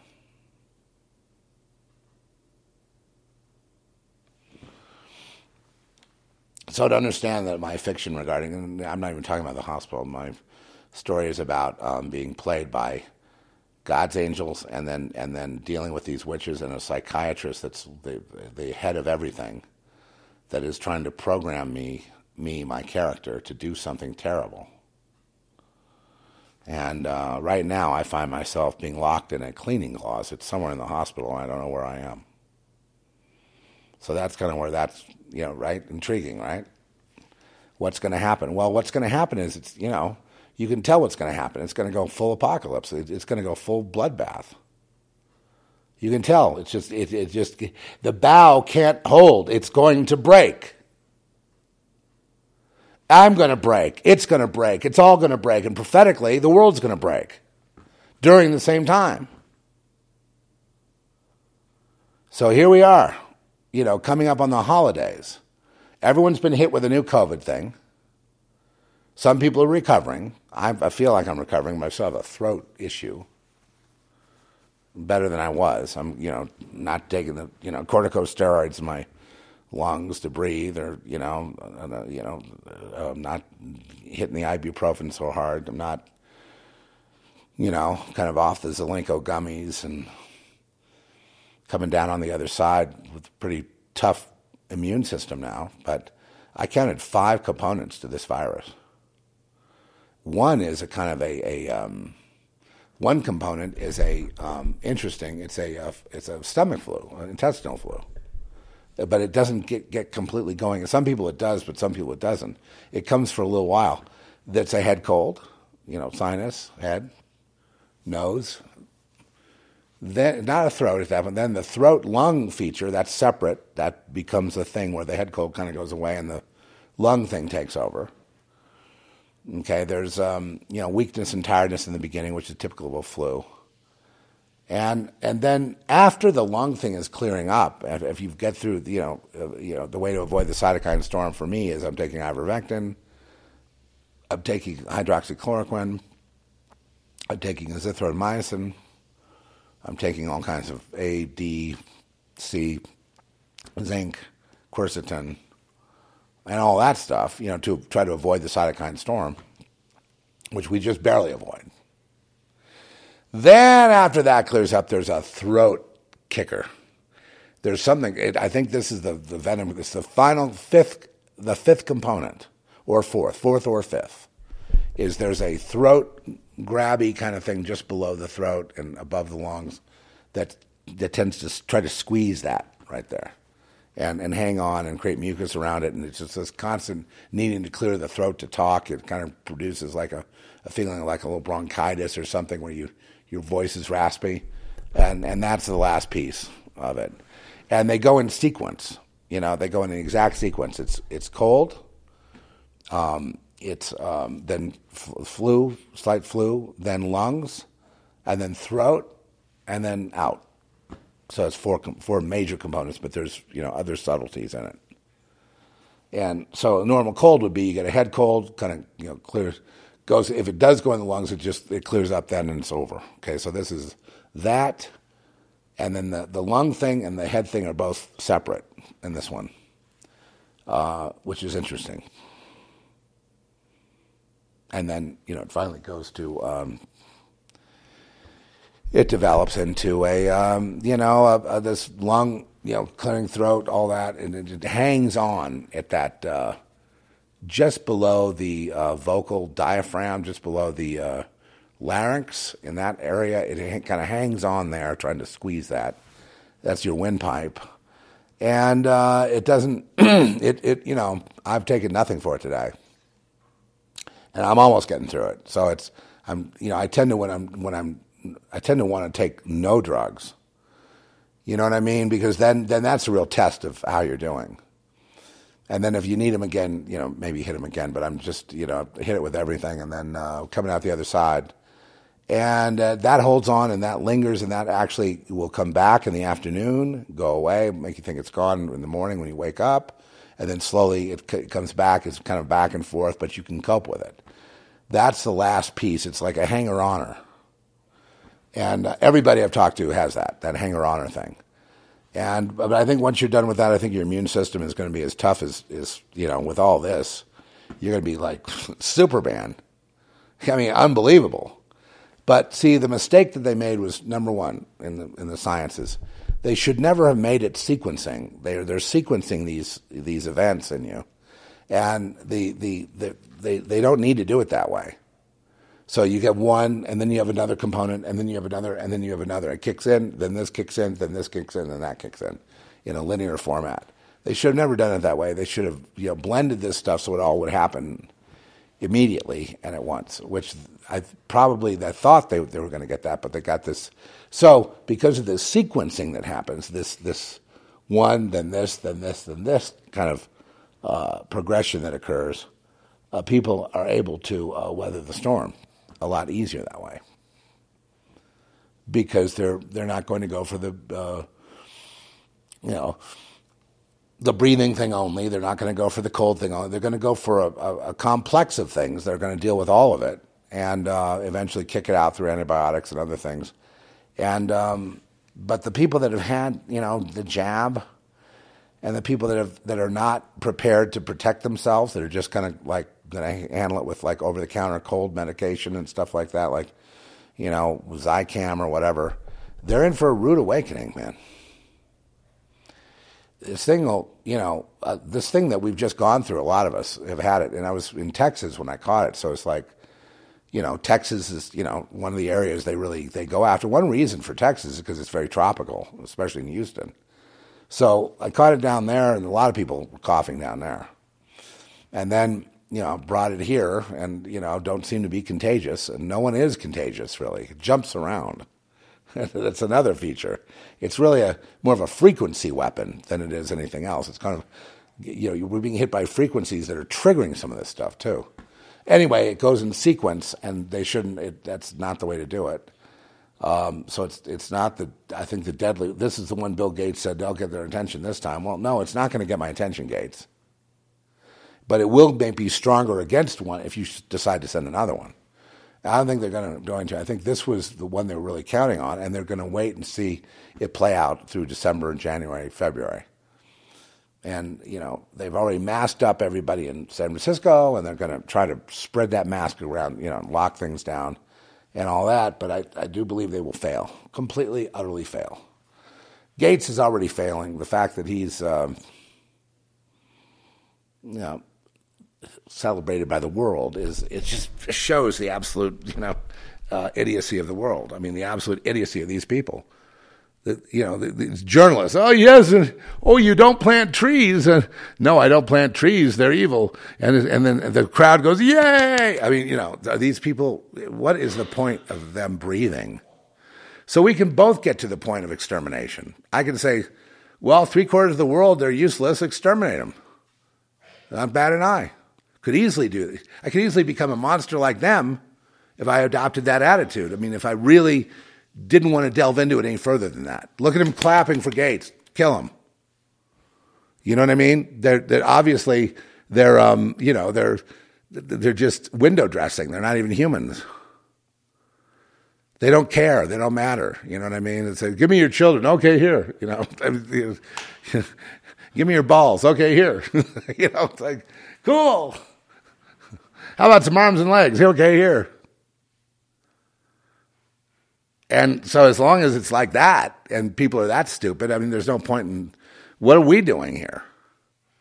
I could easily make another plea to God and say, God, I know there's really this rapture thing is evil and getting out, but you know, really, I don't seem to have a purpose here. So please take me away. I don't mean to be arrogant and say that I'm smarter than everybody, but I just, you know, you've shown me because I'm not smart. It's He shows me because I don't block Him. See, if I blocked him, I'd just be spouting, I'd just be talking politics right now. Right? Like everybody else that blocks God. If you block God, you talk, yeah, you say you're a Christian, then you talk politics. That's blocking God. One more time. Now, I did, I did say that. Blocking God. You say you believe in God, you believe in Jesus, but you talk politics. Blocking God. No, it, all you talk is politics, is what I mean. If you're with God, you want to know all these things about God and the Spirit and where you're going and what life is, what death is, what do you think God's doing, all these questions and prophecy, and you, are all absorbed in all that, and it just takes up all your time. Politics doesn't have time then. And when you're inquiring about God and wondering, and you say, Lord, let us pray. In Jesus' name, I pray that we all get to know you, Lord, that you take over all our lives and lead us to the promised land of, of, of of the, the, the very beginning dream of the promised land of milk and honey. Please lead us there, Lord, and we'll go with you. In Jesus' name, amen. Yes. Yes, I believe that prayer, that the Lord is leading us to just that very thing. And I believe people make mistakes and they stumble and then they get back on track and that, you know, eventually we get there. I've done nothing but fall and get up and fall and get up and fall and get up. I mean, so I'm in that same category. No one's saying that, you know, anybody is superior here except except this idea that you don't exist is not tolerable to me. And that might be an ego problem of mine. It shouldn't matter whether I exist or not. But, you know, exist in the minds of other people. I don't exist because you can't accept what I'm saying. You can't even consider it, so I, therefore I don't exist you you know it's it's it's it's tainted in the the fiction. No, it's the fiction's uh, the fiction. Listen, my fiction goes forever. Their fiction dies after three months. Which one is more real? Oh. Well, I don't know.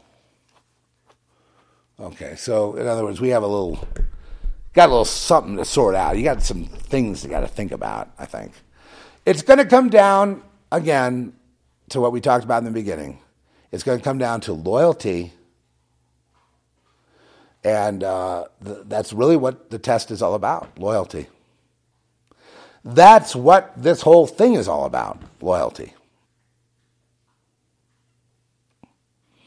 And, you know, the loyal go here, the disloyal go there, right? Never the twain shall meet, you know, separate. When you wake up one morning and you're in trouble and there's no one around you, you understand that you've you, you had no loyal people around you. You didn't have friends.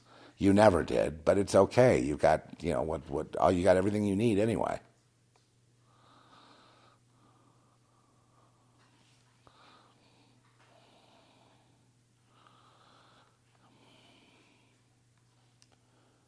I think that. Uh,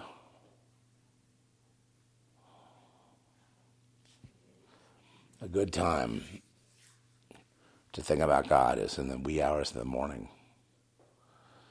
you know, when you're lying in bed and you're worried about all these things, and maybe you're worried about your mortgage or your bills or anything like that, and it's hard to just turn over those concerns to the Lord and then be happy that He'll take care of them for you. It just seems a little too easy. But honestly, to those people that are pure hearted enough to do that, they win. They're always taken care of. And I've seen it. To the people that are skeptical, they lose because they are desperate for the money to pay their bills, but they just somehow block it with their worrying and their materialism and their, their thing. They're not really just, there's something blocking them from the Lord. And the Lord wants to remove all those blocks. He doesn't want you to worry about money or anything else or health. How about me? I could really be obsessing on health right now. To, to where it's like health, health, health, health. There's nothing else, you know, you know, and just really just making a big deal out after surviving a, a near death accident, you know. But I didn't because I don't need to. Because if I die now, it's okay. Doesn't matter. Death is nothing. I mean, I don't get to see you guys, you know, talk to you and bother you, make you mad at me. But uh, it's okay. It's no sin in dying, okay? I mean, unless you're going to take your life, and then that's a whole other discussion. But I mean, in, in general, there's no sin in dying. And when people are weak and they, they drink themselves to death, if they, they, they become addicts and they you know, they die that way and all that. There's no real sin in that either. People are weak and they got problems. They're working on it. They didn't get it. They didn't finish it. They, they had problems and they did the best they could and that's what they wanted. It's okay. It's okay. Just go ahead and die. It's okay. I can tell you it's okay. I can tell you that I've seen it and it's okay. And it's nothing to uh, worry about. Okay, now how about this one? Um, I don't know how much longer it's going to be. I better put myself up in, in warp drive to get everything done so I can so I can die peacefully. No, that's another mistake. Just just my opinion here, but uh, that's a lot of wasted time. Just let it flow. Let it flow. Give give place for God you know, you don't need to, you know, just think about it. You're not chasing skirts around anymore. You're not chasing money around anymore, really, you know, the way you were. You're not looking to be a rock star. You don't need to be in a band. You don't need to be doing what I'm doing, writing and different things, because that usually has an expectation of some kind of stardom down the road, which I don't have. I'm more happy to be someone that bugs people, a bee in someone's bonnet. But uh,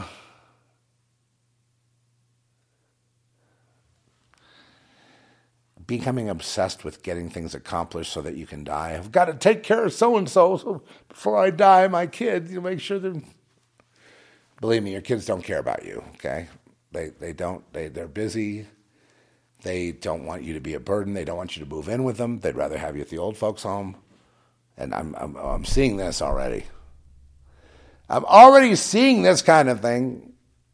People helping me across the street and whatnot, especially when I had my cane.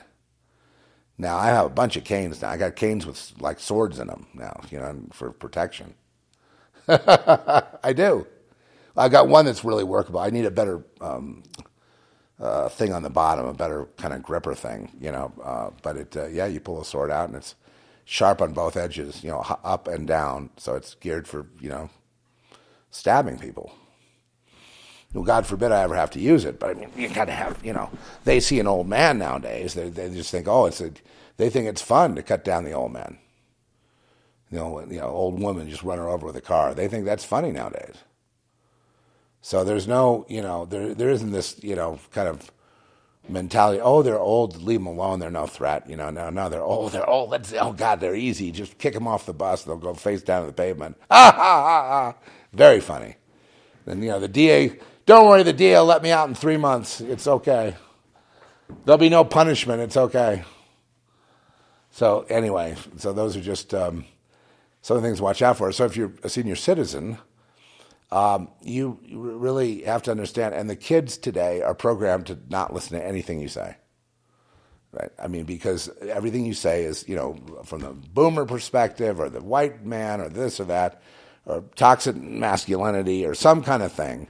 And they've been trained by their professors who know nothing but uh, pretend they do uh, to, to not listen to anyone but them. And all they're told to do is march all day, you know what I mean, about whatever subject there is and complain and cry and scream. And uh, that's basically it. Where's my wussy song? Wussy! Come on, man. They, we don't have men like we used to have. What is that? It's a gorilla. No, that's a real man from World War II. What do you think? Oh, God. Where is that song? I'm going to find it. Now that you've got me intrigued, uh, let's see if it exists. Uh, I don't see it. I don't says. We'll have to search the El Cloud. Let's see what it says. Uh, no, it doesn't say anything, but I can go further into the cloud drive. Um, I'll be coming up with another, you know, more tracks. I'm kind of getting into it, but I've had to, you know, I've had a lot on my plate. I've had a lot of work to do in a lot of different areas, so it's hard to sit down and write, create things when you got a bunch of busy stuff to do. And, um, but it'll all get done. Wussy. That was a Rich Keltner track and we, you know, it, it's not bad. You know, it's it's it's, it's like like a lot of my uh, material, and and Rich has been shown. It's really been, um, you know, satire. You know, satire, humor. You know, for the Zeph Report. It's never really been for you know public consumption. Although I may, we, we're going to publish uh, our two track. The Girl Next soundtrack is exquisite. It's unbelievable. You got to have that. You got to download. You got to get that. We're going to have that and the Quantum Devil one, and my favorite, The Dark Side of Society, will also be. All three will be published eventually, and on the on the website crazedhouse.com. Just keep checking back for that. Those are um, Colin uh, uh, McGinnis uh, uh, composed things, and it's just like it's the best. He's the best. He's the best I know of in the, in the world today, and you know he's he's crazed house all the way. you know. So it's it's like having you know like Beethoven, you know, in your hey Ludwig, I need a little cue for this. but uh, I'm trying to find it. I, was, I wonder where did it go. Where did it go? My goodness. Okay, I think I, I'm thinking I'm onto it now. No. Well, I know it's on, it was on SoundCloud somewhere, but I'm, let's, let's check that. I know I always get into this toward the end. I know where I just start creating dead air, and it doesn't matter. This is you know I, I don't think I have any aspiration to doing a professional podcast. So, um, you know, I I'm, I'm just here to help us get down the road together. You know, if you're in my somebody, okay, somebody mixed something for me and they put Larry Fink in a toilet. All right, let me see that. Who mixed this?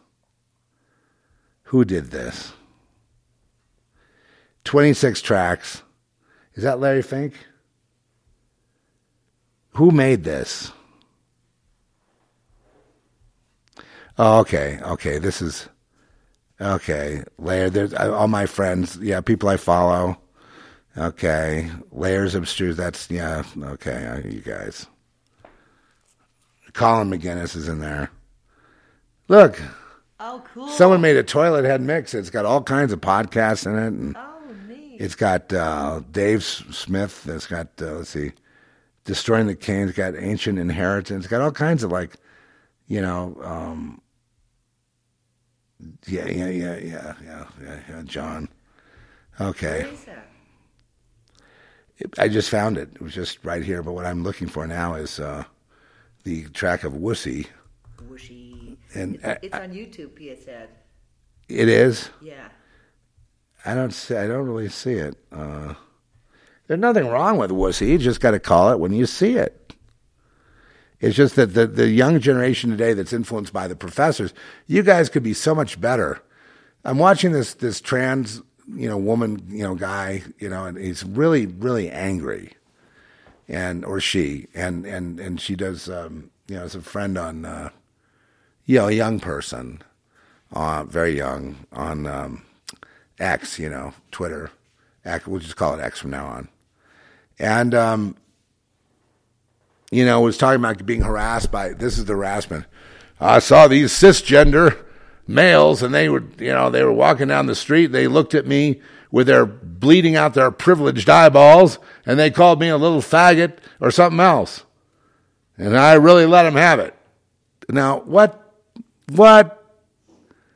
And i felt like chiming in saying son you have not suffered yet or daughter whatever you want to be. Okay you you don't know yet but in that world i realized that's the whole world it's him against the cisgendered, privileged white people, and he's lily white himself, or she, and goes by she, by Sheila or whatever, or, or Sophie, or I don't know, whatever his name. And um, I don't mean to be disrespectful. I'm just like of people's choices, but I'm just saying that the the, the, the thing that it was so uh, amazing was how little of a thing got this guy butt and out of his mind. You know what I mean? And when I'm thinking about you know murder and being really harassed, gang stalked, and all that. I mean, this guy's got like someone looked at him the wrong way. There were the fact that they're these cisgender white people that exist with privilege, we've got to get them. And he, basically, I, I asked him, "Do you want to kill them? Would you like to, to maybe pre-kill them before they can call you a faggot? Well, what would you like to do?" And you know, and and this programming that he's got. I mean, it's like with all the things in the world, this is this little sub world that he's got going. And it's not just him; it's all these transgenders, and they think it's all about. You know, they've been told about this big bad cisgender white man that's going to come get him, and so we have to get them all them with privilege and and join Black Lives Matter and, and kill all the whites that are not trans and not gays. If they're just hetero whites, then they are a threat to the whole of humanity, and they must be eliminated. and I didn't know what to say. So I just have to like, you know, you know, if I want this guy as a little friend of mine, I have to, I have to kind of, you know, I have to say I have to coddle him a bit. You know, kind of, I don't know, you know, how to break him out of his programming. What do you do? I don't know whether that means he'll, he'll be trans or not. I don't know anything. I just know that, you know, the, the biggest thing you've got going is these evil cisgender white privileged males looking at you the wrong way because you're a, a trans and wanting to call you a little faggot or whatever. If that's your universe, then oh my God, you're missing you know, like you know, nine tenths of what's going on. You know that we're you you could see that you know that we would be you know he and I would have something in common in having a whole bunch of enemies out there because I'm I'm assuming this guy's more you know less well I don't know what he is he's product I guess he's a product of uh, It's in the DCP playlist on uh, the Pia channel that she okay well let me look over here to the DCP Hmm. Oh, I see it. Uh, I see it. I don't see it here. Well, Pia's got it. Let's go ahead and, and get you know Pia's version. I don't. I just want an audio version now. I can't. Right, because I can't play the video though. So uh, let's see. Well, uh, how about the song we did, uh, "Take Your Mask Off"? Well, all I really want to do is take your. That was fairly prescient, don't you think? Yeah. Uh, let's see if I can get that one. Uh, so this was well before COVID, and um, it's just a silly, stupid song. But I'm gonna, you know. But see, all I do are silly songs. You know, I mean, I'm, I'm I don't do songs like, oh, I want to be like a rock star. Just do them like, uh oh, I gotta turn this off. I got, oh no, it's playing, but you can't hear it. Can you? Hold on now.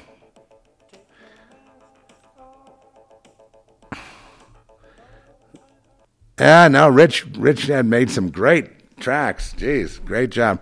Let me see if I can now. I got this. Let me put it in my playlist. And then, uh, you know, away we go, theoretically. There it is. There it is. Okay, I'm going to play this, but I'll, I'll be back because I'm, you know, I'm just a glutton for punishment.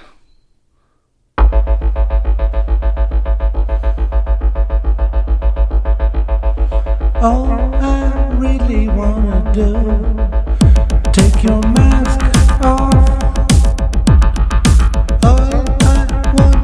It's supposed to be humorous, folks.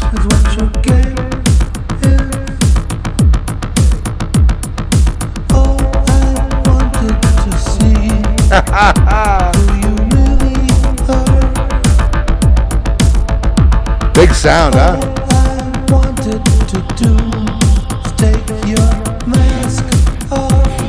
That's a good mix, baby.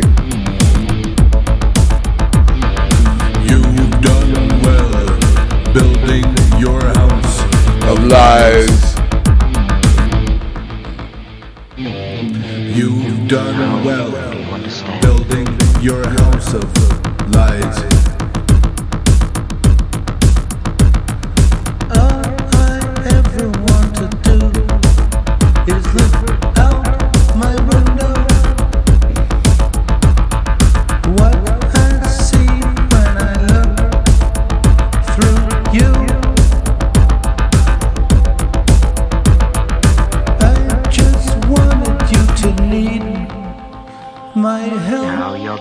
To understand. Yeah.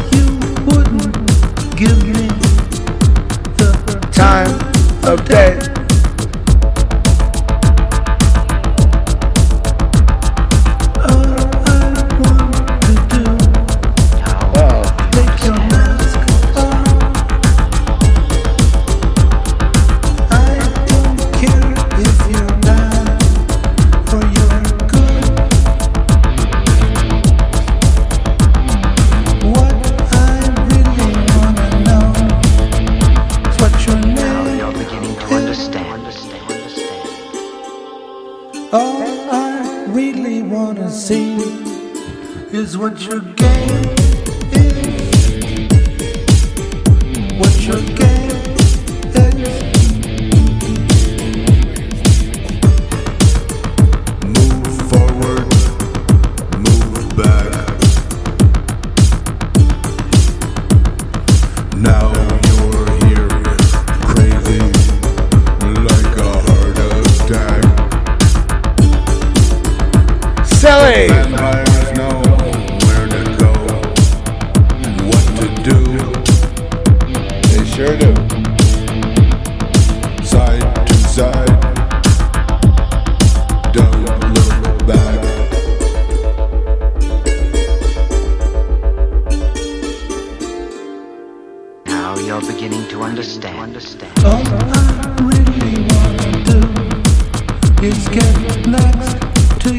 never played this when uh, the masks were going. We should have.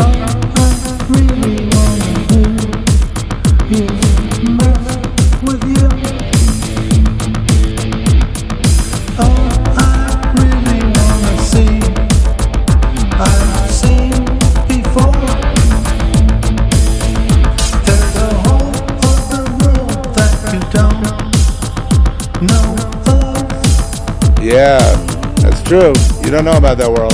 All I really wanna do, Okay. take your mask off. Now you're beginning to understand. oh, how silly and stupid that is. But anyway, um, that was fun, though, right? And we should have played that during the COVID thing, during the mask thing, but we didn't. It just kind of sat there, and now it sounds good because all my all, the things I'm involved in, they all sound better five years later. I don't know why that is. Anything, and it goes up from there. But um, it's uh, yeah, we should have we should have had that during the mass thing, but anyway, we didn't, and it, it's a it's a funny song, and it's it's it could be layered with a lot more stuff, but it's uh, uh, it's uh, got a little a good little hook in it. You know what I mean? I'm not sure it follows through, but it's uh, it, I love silly too, you know, things that are kind of funny and fun, and that's sort of a fun song, and um, you know, and a big big mix on that, big big master, big thick, you know, drum thing going, and uh, all that's a matter of mixing, as you know. So the okay, so, so these are the things I'm wrestling with. I mean, like what I've mentioned today that my observations about loyalty and about um, you know just just the fact of life that when people have trouble, it's like uh, a lot of you know fair weather friends disappear, and you know God was really obsessing with that during the time of Jesus when you know even Peter would disappear and act like he didn't know him, you know. And this is uh, I've I've had people actually take my name like off a project, uh, you know, and, and and present it, you know, with the idea that they're going to put my name back later so they wouldn't get like immediately nixed. And and you know, and I I never admitted how much that hurt me. That really hurt. You know, when that happened, and um, y- you know that that this would because you know maybe my reputation wasn't so good because of you know things that happened and things that happened in L.A. and um, you know, the, the, you, you know, and it doesn't really matter whether you have a good reputation or bad. What matters is that you're not toxic, you're not radioactive.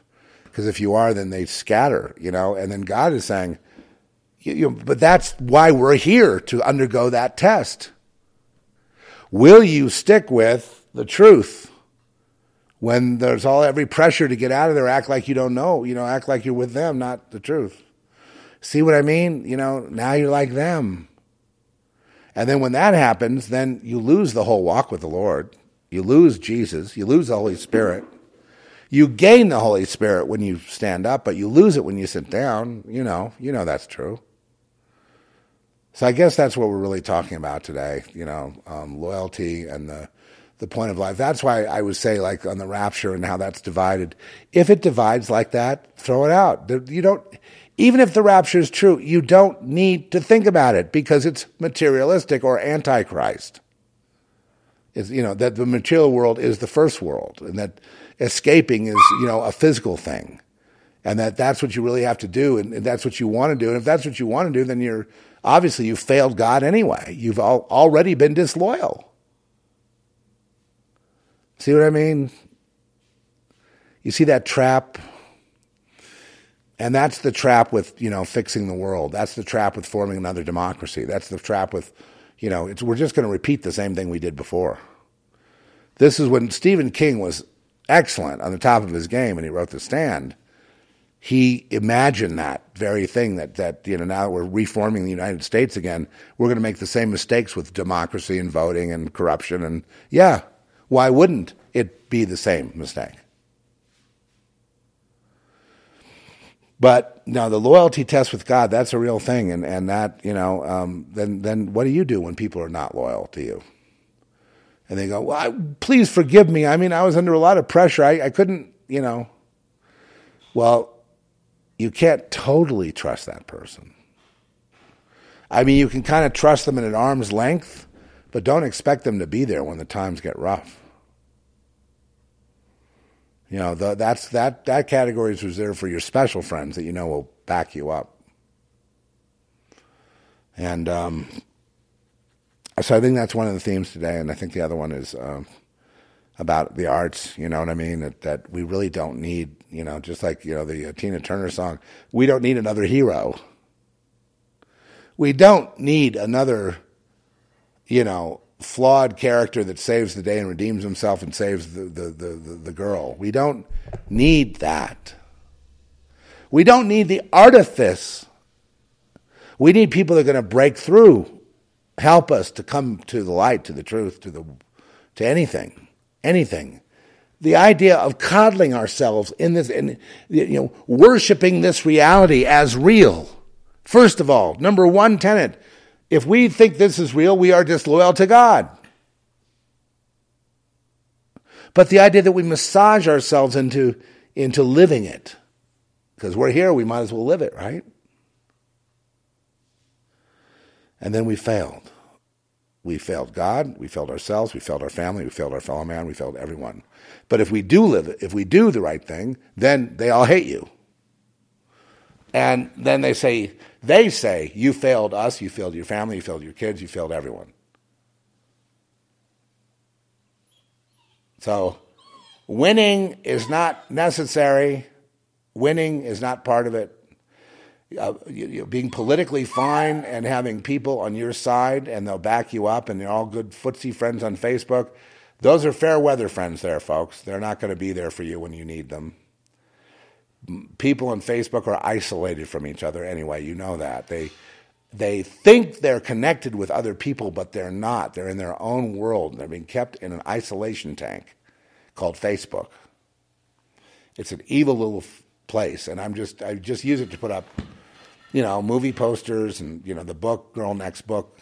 By the way, go to uh, crazedhouse.com and buy the novelization and get a uh, get a Blu-ray of Girl Next. Get both of them and and you know if you haven't seen them and then you know watch the movie and read the book or read the book and watch it either way you're going to get a very deep experience with the two the two of them is a one-two punch and you'll get a very interesting experience that way the very few movies have a have a book that was written to go right with them so you have the book and the movie boom together and that will take more than just an afternoon and it will give you uh, a lot to uh, think about, and it is an escape because you're dealing with people that are just completely out of their minds. And you're watching like a voyeur in a sense. You're being taken on a journey. You're being given an adventure. You are being entertained in a sense, and in a sense that, and at the same time, you're also thinking about stuff. I'm not against entertainment in the sense of, um, okay, so Indiana Jones, right? But at the end of the day, I feel like that's a two hour waste because it's really an artificial thing for me to be like a cereal, the back of a cereal box, you know, Superman, whatever, and I, it's not really completely real. Take me on a drama like Death of a Salesman, and it, you know, it's like, oh God, isn't it an awful world? And then of course there's that. I no, I mean, I, there's a whole other world that we're not even dealing with. That is entertaining, but also makes you think and thought provoking. It's kind of aligned with sci-fi, but it's not sci-fi. It's other things, you know. Ah, That's hard to explain. It's hard to explain. Anyway, I'm hoping to get back to it in the book today. I've, I've, I was kind of knocked off the horse yesterday, and I'm gonna.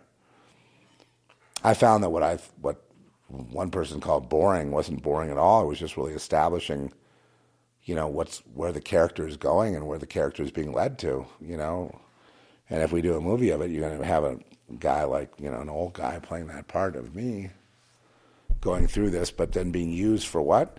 Spiritual abilities.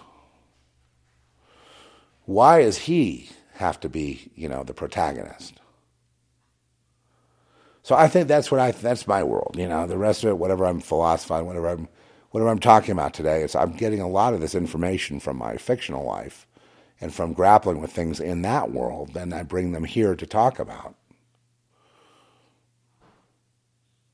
you know, I've, i get a lot of insights when you're writing stuff that, that you don't get during the, just an everyday cognition of events and things that are going on around you.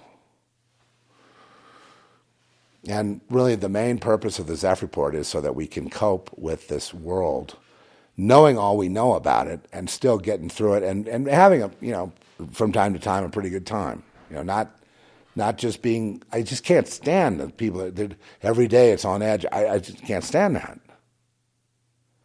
Today I've got this beautiful cloud cover coming over. I've got sun coming through the clouds. I've got little splashes of light on the the few leaves left as we're going into the winter season, and um, we're having a seasonal change, and I love that. And you know, the little animals and the birds are all chirping. They don't know anything's going on, and it's okay. But I couldn't do that if I hadn't worked out this other stuff, which is the material world has to be worked out by God. In other words, we the material world exists on many dimensions, right? Because it can all flip. Like one day you have money, one day you don't, one day you have this, one day you have that, one day this happens, one day that. There's no continuation of anything. It's just like random events. So therefore, God has to work it out. So that makes it easy. God, please, you know, every time there's any question, I just got to turn it to the Lord. That way it frees me up to exist. That'd be cool. You know, as far as the Christian moniker of, you know, uh, you know, Jesus, it should be on your sleeve. If you're worried that you know, you're, you're, you know, say you're, um, you're worried that you're like, let's say you're a prostitute, you know, and you're doing, you know, you're a sex worker. Put it in a, you know, an even nicer word. Um, you know, in society, because society makes judgments about that. Um, you, you know, you're still troubled by all these things. You're, you're probably thinking about all these kind of things while you're doing your sex work. Uh, sex work doesn't mean you're separate over there. You know, that's what that's what you, the, Christian church would divide you. So the church is not your friend. You know, what can get you through Jesus is there to get you through and cares about you specifically, no matter what you're doing, who you are, and you are loved. And you know, he's your friend. He's going to get you through, and it's within you. And so the, you needn't be unhappy. If you want to change profession, that's fine. It's, or not, fine. I mean, it, it, none of that's even relevant. What, what I do is nothing. I mean, I'm, I'm you know, doing things, but I mean, it, it, if, if, you know, one of my aspirations was to be like a truck driver at one point, or a bus driver. Yeah, no, I have a, a life just to drive the big vehicle and see the land and see this. You know, I'm, I have my own bus now. I've got a bus, and then we, you know, we have to monitor it to see like if it gets to the point where I maybe shouldn't be driving anymore. You know what I mean? I'm going to have to step down from that. Yeah, that's not a pleasant thing to think about, you know. But you know, there's a lot of things that can happen. A bus can break down, you can cut a corner too much and kill a bunch of people. You can, you know, there's a million things with a bus. You know, this is like a Greyhound bus where you can do. So, I, you know, and I, I never did that in life, but I mean, that would have been the fallback position, the truck driver, the lonely truck driver on the road with the CB. And uh, I'm in my own world and my own thing. That would have worked out. It didn't go that way because usually, you know, kids from Beverly Hills don't become truck drivers. they become mental patients. if they're good, if they're good people. If they're bad people, they just conform. Uh, okay, I think we've had uh, enough, and and you know I'm. Uh, um, thank you for putting up with me during this last 24 hour period. I've maybe said a few good things today, but you know they're two minutes here, two minutes there. You have to, like Pia is able glean. She gleans them, and she'll put them in a in a uh, little kind of a mini Zeph report on Rumble and on YouTube. And uh, you look for Z Media Worldwide, and you'll see it there. Z Media Worldwide, you see it on YouTube, and they get posted on Facebook, and so you get a kind of a condensed version, and that's probably sometimes a good thing to have, like a little library of those, because then then there's little things I said that really, because sometimes it takes an hour and a half to get to something, you know what I mean? And this way you can just cut to the chase. If you want to go with me on the hour and a half uh, processing, um, by all means, jump in. I've always led a life of the mind. You know what I mean? I've always like been reading books and doing things and grappling and grappling and grappling. So I've, I've have, I've got almost seventy years of this experience. You know, and and really where the storm is right now is in your mind. Where the confusion is in your mind. Where the pain is right now, it's in your mind. The block of going forward in today's world is in your mind. So I'm trying to work that out, you know, so we can at least come down on top of it, you know, because when you're on top of it, you're all right. When you know a lot of these people are causing you grief aren't worth your a moment of your time, you know. They haven't worked anything out. They're just being used and moved around the board by people that behind the scenes do want to get to you. Because even you that feels so lowly and so like nobody cares about you, no one thinks about you, you're just a nothing, an NPC, a zero. Uh, uh, who cares about you? They care about you. Whether, well, no matter what you think about yourself, they're watching you and they're following you, and you know they are. Because it's not, it's really, you know, what you think of the because you're living in a you know material world and you're being very material right now, materialistic. It's what's inside of you they want you're you're the real you. And they if they can get that, oh boy, that's bigger than all the gold in the world.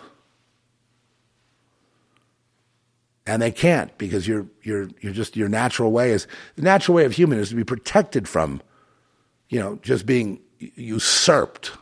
Or if you like your soul ripped out of your body and taken by somebody else or your soul ripped out of your body and someone else jumping in and taking over your body. I mean, that's that's really what the trade is on the earth. That's I mean, that's going on twenty four seven everywhere.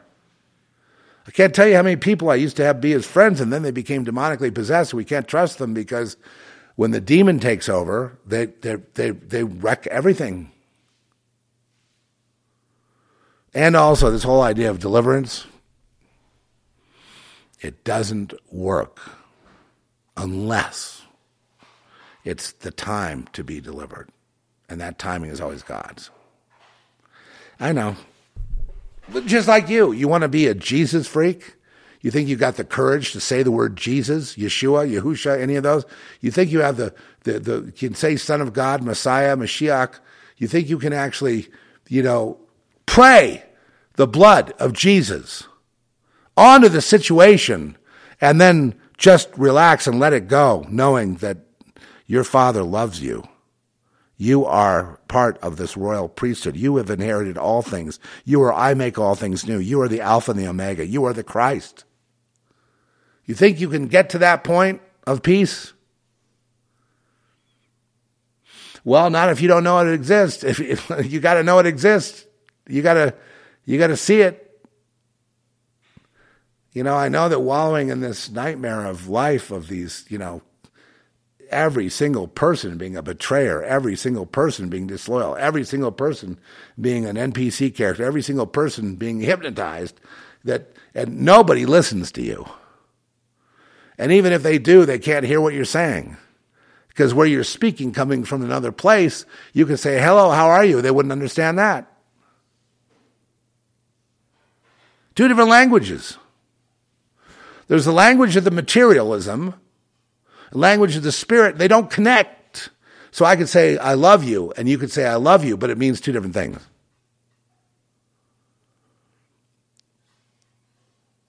If your language is rooted down by time, space, problems, situational things, then the world will understand you because you'll be complaining. But if you've if you've gone to another place, I don't care if you say, you know, the sun is gold, the ocean is blue, the sky is blue, the clouds are pink. It doesn't matter what you say. They won't, they won't hear you, understand? You can stand in front of them two feet from their face and they won't see you. You can bore your eyes into theirs and they won't see you. You can say to your husband or wife, where are you? And they won't see you. You've been separated. And then you ask, how long will this go on? And then the Lord will say to you, do you love this person? Do you care? Or is it just a contest now? There's just never a time there isn't something like that going on. I mean, I'm just paraphrasing, you know, one, one of many different things that could happen. But I don't recognize you, wife, husband, father, mother, Thanksgiving dinner. Who the fuck are you people? What the fuck is this? What are we going to do? Pretend to be nice now?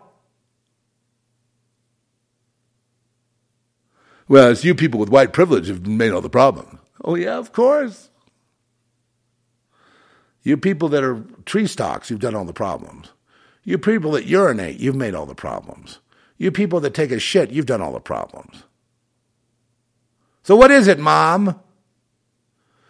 To have a nice Thanksgiving now? Carve the turkey? You want me to carve it? Since I'm the oldest? Gee, isn't that nice, Uncle? Here's your turkey. Would you like a leg? All dark meat, of course. How could I forget? yeah. Oh, it's nice that Shelley is at Radcliffe and Junior is over at USC and you know, and so and so's on the football team, and so and so's going to be in concert, and you know, we're going to go to the fashion show raising money for the cancer drive, and uh, we've just been really busy, you know. But how, it's good to see you again. How about a round of golf tomorrow? How about I just kill you? Oh, I'm just kidding. Just kidding. Just kidding. Just kidding. I don't really you know, I'm not that carnal. I mean, I don't need to actually kill you to kill you, you know. I can just sit here and watch, and you'll kill yourself. How? Um, first of all, by opening your mouth at Thanksgiving, by eating some, you know, by eating cranberries, uh, by, by um, y- you know, by by by blowing um, weird kind of clandestine, you know, attempts to to get at your brother's girlfriend over there. I mean, you know, come on now. You're not fooling anyone. You want, you want to go get high? Why? If this time you get high, you get so paranoid, you're going to hide under the under the sofa the rest of your life because all these thoughts are going to come get you. You're seen. You're seen. You're seen again. You're seen. They know you. They see you. They see you're a hypocrite. They see you're just lying. You just there's no integrity. There's no purpose. There's no reason to even breathe anymore. But you're not the kind to get suicidal. I know. So you've got to take it out another way. Either steal something, or you know, you know, uh, you know, sleep with your uh, brother's wife, or uh, uh, stir something up, or do something, or say something that would be controversial, or cause some kind of trouble, or whatever it's going to be. But it's you got to do something. You got to do something. You can't just exist like that, like a hollow nothing. So you got to do something. You got to ground yourself in some way. And you're only going to ground yourself in sin. That's the only way. Either steal something, kill somebody, fuck someone you shouldn't fuck, uh, you know, etc. Right? Right on down the line. Or go gay, go straight, go this way, go that way. It just depends how desperate the dire need, how hollow you really are. And that will determine how broad and brash and colorful you become with, with all of us scientists observing you. And look at that peacock over there. What's he got? What, and, oh, he's hollow. So he's got to become a big peacock. Yeah. And that'll, that'll make sure that, why? Because he's got to stay in, you know, he's got to have the potential of having lots of sex partners. So the bigger, the more colorful the plumes, the more possibility of attracting the females, right? But then no one's going to do that because we don't do things like that. Therefore, we have to steal something from somewhere or lie to somebody to ground ourselves. Does that make sense? And I'm out of here. I want to play that song one more time, Spun, because that was like so, uh, so perfect. So, uh, God, it was a real thing. But, you know, she's old, she's ugly, she's useless, and she's stupid. So why should I even, you know, go there anymore? Here you go. Uh, no, that's not good. I. I I need to make go make a new song. I need to actually produce a new song. I'd like to produce. Maybe Kellie will help me out. Uh, I got to do a new song. I've got to do something. And I have a, a book to write, and I got a lot of other things to do, and I'm just thrilled because I know that I don't have to watch the clock. You know why? Because God is the clock, so I don't. Know, I, I don't even like clocks. Here we go. God bless you. Oh, there's great advantage in being a slave, I see.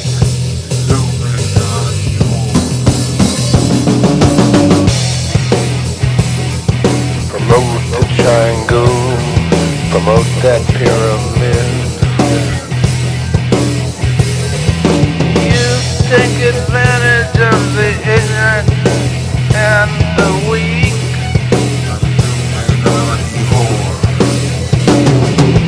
Always keeping your eye on the money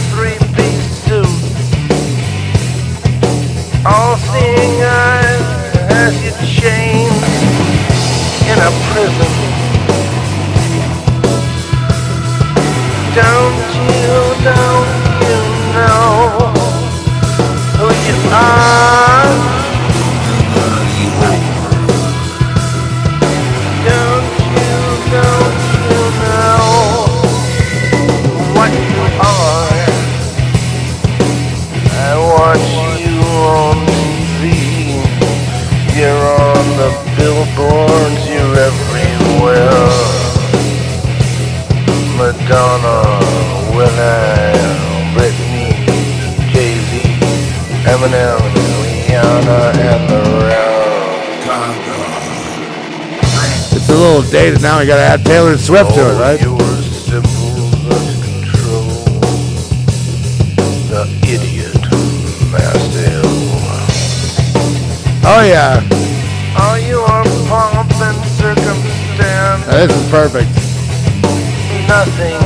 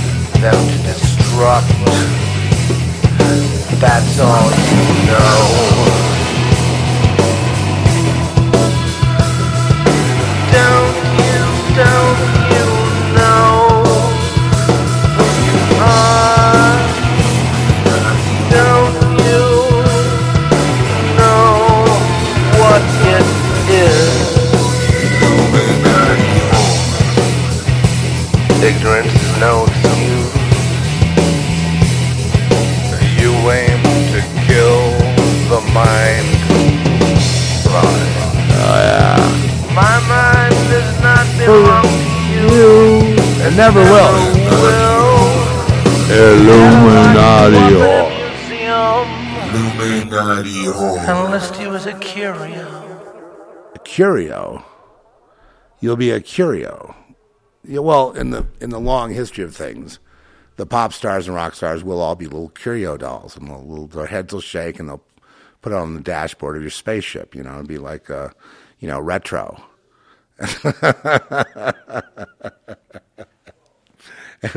yeah, yeah. The gods and goddesses of today just aren't what they're cracked up to be, are they? No, they don't have the, the majesty of the old Greek gods, do they? okay, we'll see you next time. God bless you, each and every one. Thank you so much for being with me, putting up with my uh, ups and downs, and uh, appreciate you. And uh, I love you. See you.